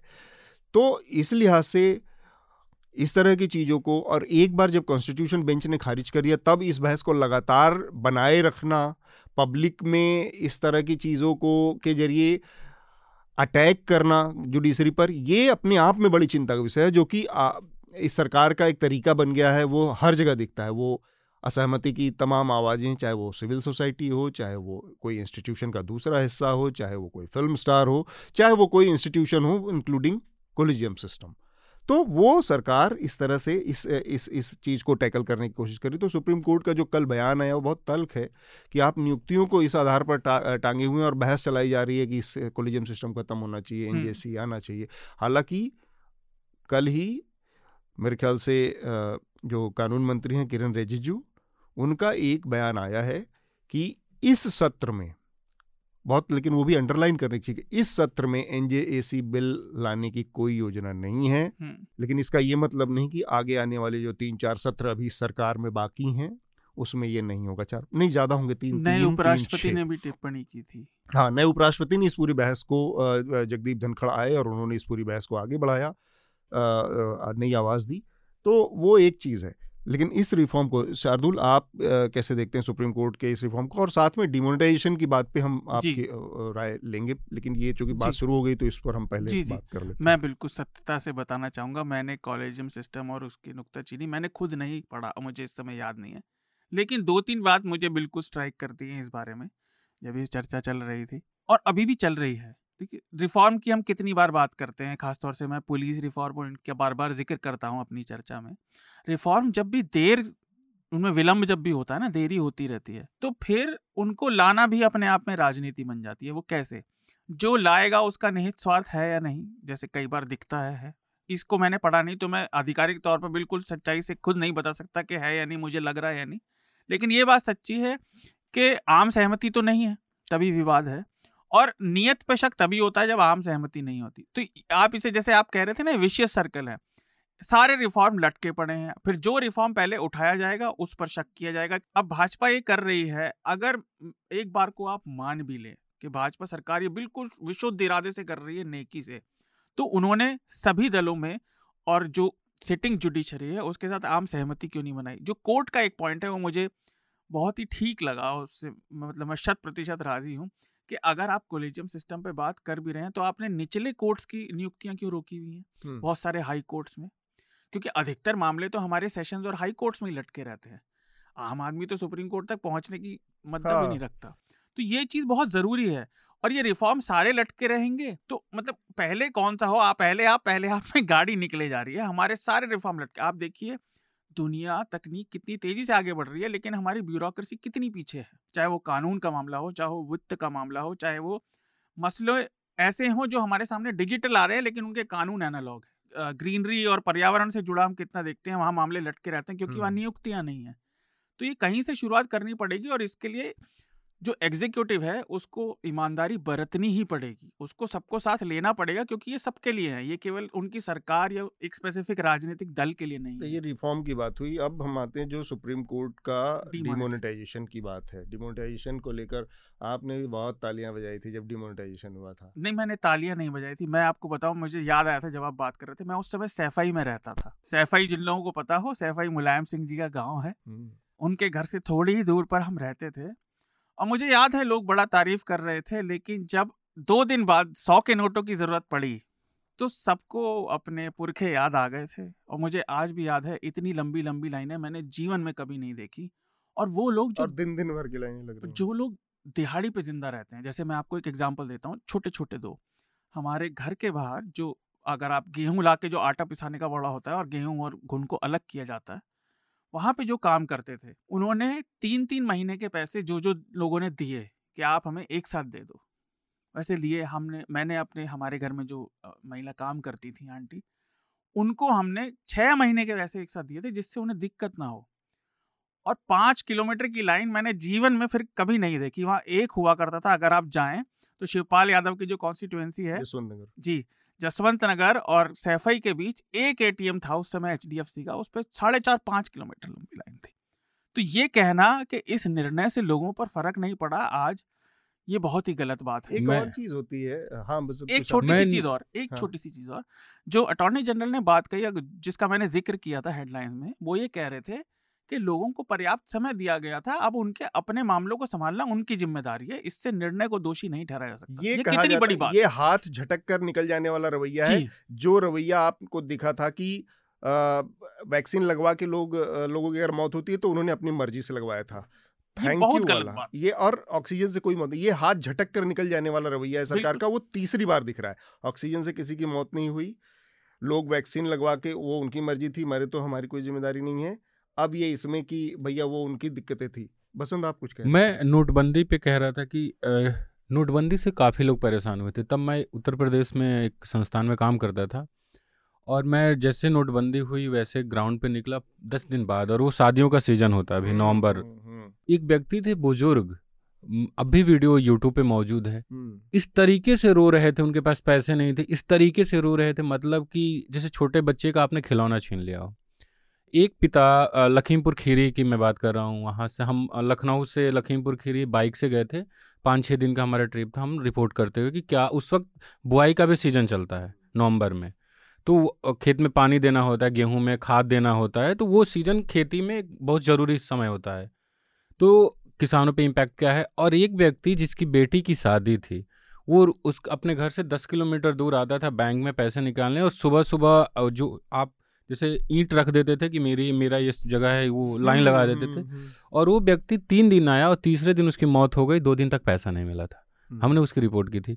तो लोग मरे हैं, लोग काफ़ी परेशान हुए हैं, पर भाजपा, जैसे सर बोल रहे थे कि जो भाजपा की चीज़ों को घुमाने की है, कि भाजपा ने एक पूरे प्लानिंग के साथ ये मैसेज दिया ग्राउंड पे कि जो अमीर लोग हैं उनका पैसा चला गया, आप आपका कुछ नहीं हुआ। वो जो ब्लैक मनी रखे थे उनका चला गया। और यूपी में तो अफवाह फैलाया गया था कि बहन मायावती की काफ़ी पैसे रखे थे, अखिलेश यादव, ये तमाम लोग जो विपक्ष के नेता थे, और ये अफवाह फैला गया। तो अपने यहाँ ये कहना कि प, पर दुख, एक कहावत है ना, पर दूसरे के दुख से हमें खुशी मिलती है, तो ये मैसेज पहुँच गया। लेकिन लोग बहुत परेशान थे, हम खुद परेशान थे। मतलब कोई भी अब, अब जब हम रेट्रोस्पेक्ट में बैठते हैं तो एक तो हुआ कि जो सरकार है वो हाथ झाड़ झाड़ के निकल रही है कि हमारा इसका, दूसरा तरीका कि हम बहुत ऑब्जेक्टिव तरीके से उस फैसले के भले बुरे के बारे में सोच सकते हैं, तय कर सकते हैं कि आइंदा से ऐसी ना हो, गड़बड़ी ना हो। तय करने का पैमाना ये है कि जिस जो पॉलिसी आई, जो फैसला आया, उसका लार्जर इफेक्ट लोगों के वेलफेयर पे, उनके हित में क्या हुआ, और उसका अहित कितना, उल्टा नेगेटिव इफेक्ट कितना पड़ा। आज हम देखकर इस स्थिति में पहुंचने की और ये निर्णय करने की बहुत साफ स्थिति में है कि नोटबंदी वो ऐसा फैसला था जिसमें सौ में अगर अच्छी बातें आप खोजने निकलेंगे तो उसका लोगों के ऊपर अच्छा इफेक्ट पॉइंट फाइव परसेंट हुआ होगा, एक परसेंट हुआ होगा। निन्यानवे परसेंट चीज़ें सिर्फ और सिर्फ उल्टी हुई हैं लोगों के हित में, जैसे लोगों की व्यक्तिगत जिंदगियां तबाह हुई, शादी ब्याह, इलाज का, बीमारी का, तमाम चीज़ें। उस पैमाने पर देखेंगे तब आप तय करते हैं कि कोई भी पॉलिसी वेलफेयर में, वेलफेयर स्टेट के लिए, सरकार के लिए, और किसी भी, आप कितने भी बड़ी मैंडेट से और कितने भी बददिमागी की हालत में हो, आपसे ये पॉलिसी एक्सेप्ट नहीं की जा सकती कि आप सवा अरब लोगों की ज़िंदगी को संकट में झोंक दें और बिना ये सोचे। लोगों की मौतें हुई हैं, उसकी जवाबदेही कौन देगा? और वेलफेयर जो जो उस नीति की अच्छी चीज़ थी वो आज तक, मैं तो चाहता हूँ कि देश के प्रधानमंत्री कभी मीडिया का सामना नहीं करते हैं, अपने चारणों के साथ बैठ बैठ के फिक्स इंटरव्यू देते रहते हैं। एक दिन आए दस बीस लोगों के साथ, सिविल सोसाइटी के लोगों बैठ सा पत्रकारों के साथ ना बैठें, सिविल सोसाइटी किस कुछ लोगों के साथ बैठ के गिनवाएं कि नोटबंदी का ये दस हमारे लक्ष्य थे, जो आज मैं आपको बता रहा हूँ कि ये दस लक्ष्य हमने हासिल किए नोटबंदी करके, और ये इस देश के सत्तर सालों के आज़ाद इतिहास में ऐसी कोई पॉलिसी नहीं बनी जो इतने बड़े लक्ष्यों को पूरा करती हो एक फैसले से। आके बताएं वो, ऐसा कोई फैसला, ऐसा कोई बयान नहीं। बल्कि उल्टा सतीश जी ने बहुत संक्षेप में बताया है कि वो अब अपने अपने अचीवमेंट्स में, अपनी उपलब्धियों में नोटबंदी का जिक्र तक नहीं करते हैं। विरोधाभास यहाँ पर है कि भाजपा की एक तरफ तो अंत्योदय की बात करती है, आखिरी व्यक्ति तक अपनी नीतियां और भलाई की। ये एक ऐसा निर्णय था जिसपे अब बिल्कुल सहमति है। और आपको याद होगा प्रोफेसर अरुण कुमार से आपने बात की थी, मैं तो उस समय न्यूज लॉन्ड्री में था भी नहीं, और और भी बहुत सारे लोगों ने यहाँ भी, और पूरे कॉन्टेंट जितना भी आपको अवेलेबल है वहाँ पर है। इस निर्णय ने भारत की अर्थव्यवस्था को लंबे समय के लिए नुकसान पहुँचाया, और भारत जैसी अर्थव्यवस्था जहां दो तिहाई से ज्यादा, मतलब आप डिमोटाइजेशन डिमोटाइजेशन के समय के इसके एक चीज से अगर आप तुलना करेंगे तो आपको बहुत दिमाग में क्लियर तस्वीर मिलेगी कि आठ परसेंट से ऊपर उस समय जीडीपी ग्रोथ रेट थी, और आज तक उस रेट को पाने के लिए जूझ रहा है देश। डिमोनेटाइजेशन पहला मेजर सेटबैक था, उसके बाद जीएसटी आया, जीएसटी के बाद महामारी आ गई पूरी दुनिया में, और वो लगातार ये देश जूझ रहा है उसके बाद से। हमारे देश में तो बहुत सारे बिजनेस ही वैसे मतलब रजिस्टर्ड नहीं थे, पारंपरिक है, अनऑर्गेनाइज सेक्टर में बावन पचास पचपन परसेंट जी, वो बहुत ज्यादा है। और उस, उसको सबसे बड़ा झटका लगा, और वो हमारे देश की सबसे बड़ी जनसंख्या है, लेकिन ऑर्गेनाइज और अनऑर्गेनाइज है, उसके बीच वो क्लास डिवाइड है, तो बहुत सारे लोगों को दिखता नहीं। तो ये बात कहना कि लोगों का अपने ऊपर, ये बहुत ही असंवेदनशील बात है, ये बिल्कुल ठीक। और दूसरी बात, सरकार, एग्जीक्यूटिव या कोर्ट आपस में नीतिगत निर्णय ले सकते हैं, लेकिन व्यक्तिगत आर्थिक पर कितना असर पड़ता है ये रोज नहीं चलता। जैसे बसंत ने एग्जाम्पल दिया, आपको हजार चीज़ों के लिए रोज धन की जरूरत पड़ती है, लोग अपना ही धन नहीं ले पा रहे थे जो उन्होंने किसी भी तरीके से कमाया, जो उनका लीगल धन है। तो ये चीज़ कहना कि आज उसका कोई मतलब नहीं है जनता से, बहुत ही गलत बात है, असंवेदनशील है। बसंत की आखिरी टिप्पणी, उसके बाद हम चर्चा के रिकमेंडेशन। असंवेदनशील तो उस वक्त हमारे बिहार के ही मनोज तिवारी का एक टेबल डेस्क डिस्कशन आया था जिसमें वो मजाक उड़ा रहे थे उन लोगों के जो लाइन में लगे थे। तो सरकार कभी भी, जितनी जितना मैं उस वक्त देख रहा था कभी, और उसके बाद कई रिपोर्ट भी आए हैं आरटीआई के जरिए, कि प्रधानमंत्री इस बात की सूचना कि नोट बदलने वाला है बहुत सारे उच्च अधिकारियों को भी पता नहीं था। मुझे लगता है कि मैं अभी गुजरात में था और एक व्यक्ति से मिला, जर्नलिस्ट से, जो प्रधानमंत्री को लंबे समय से जानते हैं, तो उन्होंने मुझे कहा कि हम जो प्रधानमंत्री नरेंद्र मोदी हैं उनकी एक खासियत है, वो इतिहास में दर्ज होना चाहते हैं। इसके लिए संसद भवन बना रहे हैं, इसके लिए तमाम चीज़ करते रहते हैं। नोटबंदी उसी का हिस्सा था कि अभी आगे चल के कभी ये बात याद की जाएगी कि दो हज़ार का नोट कौन लाया, तो ये बात रहेगी कि प्रधानमंत्री नरेंद्र मोदी। हालांकि इतिहास में दर्ज होने का उससे आसान तरीका था कि उन नोटों से गांधी जी को उठा के मोदी जी अपनी फ़ोटो छाप देते तो वो खैर तो आ, हम अपनी बातचीत को आगे बढ़ाएं। एक डिमोनेटाइजेशन से जुड़ी जो बात कही जाती है और बड़ी बड़ी बड़े दावों में बहुत छोटी छोटी चीज़ें कई बार मिस कर जाती हैं, वो बहुत अच्छी नीयत से लिया गया है, बहुत ईमानदार फैसला भी नहीं था। भारतीय जनता पार्टी ने जिस तरीके से अपने पैसे को, अपने लोगों के पैसे को वाइट किया है, उसमें बैंकों का मिसयूज़ करके, वो भी एक बड़ा सत्य है। इस पूरे प्रक्रिया में गुजरात के कोऑपरेटिव बैंकों को भारतीय जनता पार्टी के पैसे, भारतीय जनता पार्टी से जुड़े लोगों के पैसे बदलने की मशीन बना दिया गया था। हज़ारों करोड़ रुपए उनके वाइट किए गए कोऑपरेटिव बैंकों के जरिए। इसके अलावा भारतीय जनता पार्टी ने खुद, और मैं वो स्टोरी का जिक्र यहाँ पे करना चाह रहा हूँ, मैंने मुझे याद है आज चौबीस नवंबर को वो स्टोरी रिपोर्ट की थी मैंने, और उस समय उसको उसको लगभग सारे देश के बड़े मीडिया संस्थानों ने उसके बाद उसको फॉलो किया था कि नवंबर के पहले हफ्ता सप्ताह तक, आठ नवंबर को ये फैसला अनाउंसमेंट हुआ था, उसके पहले सप्ताह तक, मतलब उसके चार पाँच दिन पहले तक पूरे देश में भारतीय जनता पार्टी कैश में रियल एस्टेट खरीद रही थी भारतीय जनता पार्टी के कार्यालय बनाने के लिए। रियल एस्टेट में वो ज़मीनें ज, में ज़मीनों में वो पैसा इन्वेस्ट किए गए। ऐसे बिहार की दस जिलों की मैंने मेरे पास सेल डीड थी, और वो और कोई नहीं, वहाँ के बीजेपी विधायक, और कुछ ज़मीनें तो अमित शाह के नाम पर खरीदी गई हैं। अच्छा। ये था, तो एक हफ्ते पहले तक ये हो रहा है, और आप चेक से नहीं खरीद रहे हैं, आप कैश में खरीद रहे थे ज़मीनों को। तो ये फैसले की वो नीयत बताता है सरकार की। और उससे भी बड़ा दुर्भाग्य ये है कि कैच न्यूज़ में मेरी वो स्टोरी थी, मुझे चौबीस नवंबर तारीख याद है, वो स्टोरी पूरी तरह से आज की तारीख में कैच न्यूज़ से डिलीट हो गई। उसके दो हिस्से थे, दो पार्ट में की थी मैंने, एक फॉलोअप था एक पहला। बाद में जेडीयू कांग्रेस ने कॉन्फ्रेंस करके उस पर वो प्रेशर बनाया था, और ये था कि जाँच करवाई जाएगी। वो खैर वो तो कुछ हुआ नहीं, वो स्टोरी पूरी डिलीट हो गई है। तो संयोग से कुछ दिन पहले मैं उसको खोज रहा था जब ये फिर से नोटबंदी का शुरू हुआ, तो मुझे टेक्स्ट मिला, तो जोड़ घटा के उठा के मैंने उसको एक जगह रखा है, और वो सारे सेल डीड मेरे पास अभी भी पड़े हैं। अच्छा। कि जो अरवल से लेके और अलग अलग जगहों। तो वो डिलीट तो, क्यों हुई? वेबसाइट डिलीट हो गई? नहीं नहीं, वेबसाइट है, वो स्टोरी डिलीट कर दी। अच्छा।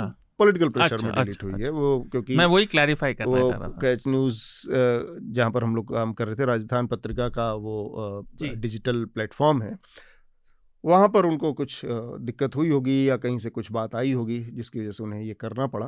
वेबसाइट तो काम कर रही है, लेकिन वो स्टोरी दोनों वहाँ से डिलीट हो चुकी हैं। उसका आ, किसी तरह से जाके उसका ब्रोकन लिंक भी मेरे पास है, लेकिन अब जब उस लिंक पे आप जाते हैं तो आपको वो कहीं और ले जाता है, उनके होम पेज पे ले जाता है क्या चीज़ के। तो ये है, तो ये बहुत अच्छी नीयत से लिया गया फैसला भी नहीं था। आ, हम अपनी चर्चा को आज यहाँ पर रोकेंगे और जो रिकमेंडेशन की प्रक्रिया है उसे पूरा करेंगे। सबसे पहले मैं शार्दुल आपसे चाहूँगा कि हमारे श्रोताओं को आप अपना रिकमेंडेशन दीजिए। देखिए, ये पूरा हफ्ता कोई वीडियो देखेगा तो उसको ही पता होगा, मैं चोटिल भी रहा और बहुत व्यस्त भी रहा, तो मैं कुछ ज़्यादा पढ़ देख नहीं पाया, पर एक चीज़ रिकमेंड मैं ज़रूर करूँगा। मेरा चोटिल है, मेरा कातिल है। हंसाइए मत, मेरी गर्दन में दर्द होता है। तो, तो आ, मैं रिकमेंड करूँगा एक गेम, वो मेरे पसंदीदा गेम्स में से एक है। इनफैक्ट जिन्हें भी थोड़ी हीरो या एंटी हीरो या किरदार वाली पिक्चरें पसंद हैं, जैसे वो जैसे अगर अमिताभ बच्चन की हम सेवेंटीज़ की पिक्चरें याद करें, ये सबसे बेहतरीन आज तक का लिखा हुआ कैरेक्टर है एंटी हीरो क्रेटोस। तो नया गेम आया है गॉड ऑफ वॉर रैग्नारोक, आप खेलें, गुड, नरेशन बहुत ज़बरदस्त। एक छोटी सी चीज़ और, इन चुनावों से जुड़ी बहुत सारी ऐसी बातें हैं जो लंबे समय तक भारतीय राजनीति को असर डालेंगी। तो इन चुनावों के नतीजों पे आने वाली जितनी आप रिपोर्ट्स पढ़ सकते हैं, चाहे न्यूज़ लॉन्ड्री पर या कहीं भी, उन्हें ज़रूर पढ़ें। बसंत, आप क्या रिकमेंड करेंगे हमारे श्रोताओं को? कल ही मैंने एक फिल्म देखी है, कला, जो नेटफ्लिक्स पे है, और उसमें वरुण ग्रोवर की एक्टिंग भी है। उसके अलावा उसके गाने बेहद अच्छे हैं, तो वो ज़रूर देखें। इसके अलावा मेरा एक रिकमेंडेशन है जो हर साल कैरवान मैगजीन आखिरी महीने में साल के मीडिया अंक नि, छप छा निकालता है। हाँ, तो इस बार हाँ, का मीडिया अंक आ गया है। यस, और ऑप इंडिया और इंडिया टुडे को लेकर काफ़ी अच्छी रिपोर्ट है। ऑप इंडिया पे अमृता ने शायद रिपोर्ट लिखी है, जी जी, तो अमृता ही नाम है, तो वो ज़रूर पढ़ें ताकि आपको थोड़ा मीडिया का इंसाइट मिले। और बाकी साल भर मीडिया का इंसाइट लेने के लिए न्यूज़ लॉन्ड्री डॉट कॉम पढ़ते रहें। मेरा रिकमेंडेशन ज़्यादा नहीं, एक दो ही है। एनएल सेना के तहत हमने गुजरात हिमाचल प्रदेश के चुनावों को कवर किया है। आयुष, बसंत, शिव, इसके अलावा मैं और मनीषा भी थे, हमने भी बहुत सारे शो किए हैं। तो हमारे बहुत सारे वीडियो और टेक्स्ट रिपोर्ट्स वेबसाइट पर उपलब्ध हैं। तो गुजरात और हिमाचल के इस कवरेज को मैं ख़ास तौर पर आप लोगों को रिकमेंड करूंगा। इसके अलावा एक लिमिटेड सीरीज़ आई है नेटफ्लिक्स पे, वो रिकमेंड करना चाह रहा हूं मैं, आ, हैरी एंड मेगन करके। तो जो ब्रिटेन का शाही राज घराना है, आ, उस उनके प्रिंस चार्ल्स, जो अब तो किंग चार्ल्स हैं, उनके बेटे हैरी, जो दूसरे बेटे हैं उनकी, और उनकी पत्नी है मेगन मार्कल, उनके साथ आ, तो इन दोनों का किस तरह से, क्योंकि मेगन के साथ एक ये है कि मेगन मिक्स रेस की हैं, वाइट और ब्लैक रेस मिक्स्ड हैं जी। तो ये बताता है कि जो इक्कीसवीं शताब्दी में भी आ, एक इसका बड़ा हिस्सा है कि रेसिज्म, नस्लवाद जो ब्रिटेन का शाही घराना है वो किस तरह से प्रैक्टिस करता है, और वो मेगन को उस तरह से एक्सेप्ट नहीं कर पाया, उनके बच्चों को एक्सेप्ट नहीं कर पाया, क्योंकि उनको लगता है कि उनकी जो प्योर रेस थी, जो मेरे ख्याल से बोहेमियन, जो जर्मन उससे राजघराने से संबंधित ये लोग हैं, विंडसर्स, इनब्रेड है, याद होगा मैंने रिकमेंडेशन दिया। तो उसमें उनको लगता है कि ये कोई एक ऐसा चीज़, एक नया जीन्स या मिक्सअप हो रहा है जो कि उनको स्वीकार नहीं, उनकी प्योरिटी, नस्ली जो शुद्धता है उसमें उनको खलल डालता है। तो उन्होंने कभी उस तरह स्वीकार नहीं किया और उसकी वजह से उनकी ज़िंदगियों में बड़ी दिक्कतें आई, बहुत परेशानियां हुई, और फिर तंग आकर हैरी और मेगन ने राज परिवार से अपने सारे संबंध विच्छेद कर लिए। अब वो कनाडा में रहते हैं, अमेरिका में रहते हैं। तमाम जो शाही ड्यूटियां, जो कि बकवास है आज के ज़माने में, शाही ड्यूटी दूसरे पब्लिक जनता के टैक्स के पैसे से इनकी तमाम तरह की बकवासें चलती रहती हैं, उसको शाही ड्यूटी कहते हैं। और जाके झंडे हिलाना, फीते काटना, यही शाही ड्यूटी होती है। उन तमाम चीज़ों से हैरी ने अपने को काट कट ऑफ किया, अपने को अलग कर लिया, अलग थलग करके, और अब वो एक सामान्य नागरिक का जीवन जी रहे हैं। आ, उस पर ये लिमिटेड सीरीज़ है कि परिवार के अंदर क्या क्या हुआ, रेसिज्म पर, रेसिज्म और उसके नज़रिए से कैसे उनको, और उसके उसका बैकग्राउंड भी उसमें है कि हैरी की जो ज़िंदगी थी किस तरह से आकार ले रही थी, कि बारह तेरह चौदह साल का होते होते माँ का एक्सीडेंट हो गया, और उनकी माँ जो प्रिंसेस डायना की बात है, वो इतनी बड़ी सुपरस्टार थी, मतलब कोई हॉलीवुड बॉलीवुड दुनिया में ऐसा कोई स्टार नहीं हुआ जो उनकी लोकप्रियता को छू पाए या उनके जो स्टारडम था उसको टच कर पाए। एक टाइम में उनके आगे पीछे सैकड़ों फोटोग्राफर, कैमरा कैमरे वाले, और ऐसे ऐसे दो दो तीन तीन किलोमीटर लंबी रेंज के कैमरे लगा कर लोग उनके ऊपर नज़र रखने वाले। तो इतनी पॉपुलर, इतना ज़्यादा प्रेशर था पेपराजी का उनके ऊपर। उस जिंदगी ने कैसे बारह साल तेरह साल के बच्चे को को किस मनोविज्ञान को प्रभावित किया, उसके मानसिकता को प्रभावित किया, उसका भी एक पूरा इस डॉक्यूमेंट्री में विस्तार से उसका जिक्र है। और फिर डायना की मौत हो जाती है, और वो बच्चा आ, मतलब कितना अमानवीय लगता है कि राज परिवार जो है वो कहता है, जब डायना की मौत हो गई, पूरा जो इनका शाही किला है बकिंघम पैलेस, बकिंघम पैलेस के सामने फूलों के बकेट से पट गया। वैसा कभी, मतलब इतिहास में कोई दूसरा घटना घटना नहीं देखी, लोगों ने आके फूल चढ़ा चढ़ा के उस पर। तो उस मौके पर उसका कहना था कि लेकिन राज परिवार के सदस्य जब लोगों के सामने आए तो उनके सामने सबसे पहली शर्त ये थी कि तेरह साल का बच्चा अपनी माँ की मौत पर बिलख कर रो नहीं सकता था, लोगों के सामने उसे हंसते हुए एक स्ट्रॉन्ग फेस दिखाना था। ये था, तो मतलब कितनी अजीब सी बातें हैं। इसलिए मैंने कहा कि इतनी सारी बकवास है जिसको ये शाही कामकाज कहते हैं। आपकी बात से मुझे एक रोचक बात लगी, आप खत्म करें उससे पहले मेरी बात खत्म, यही रिकमेंड है जी जी, रिकमेंडेशन से जुड़ी कि क्राउन सीरीज अलग है, लेकिन हैरी मेगन बेचारों को अलग सीरीज लेनी हाँ। पड़ी, उन्हें उस सीरीज तक में जगह नहीं मिली। हालांकि हो सकता है नेक्स्ट सीरीज, अभी वहां तक पहुंचे हैं जहां पर प्रिंसेस डायना जिंदा है,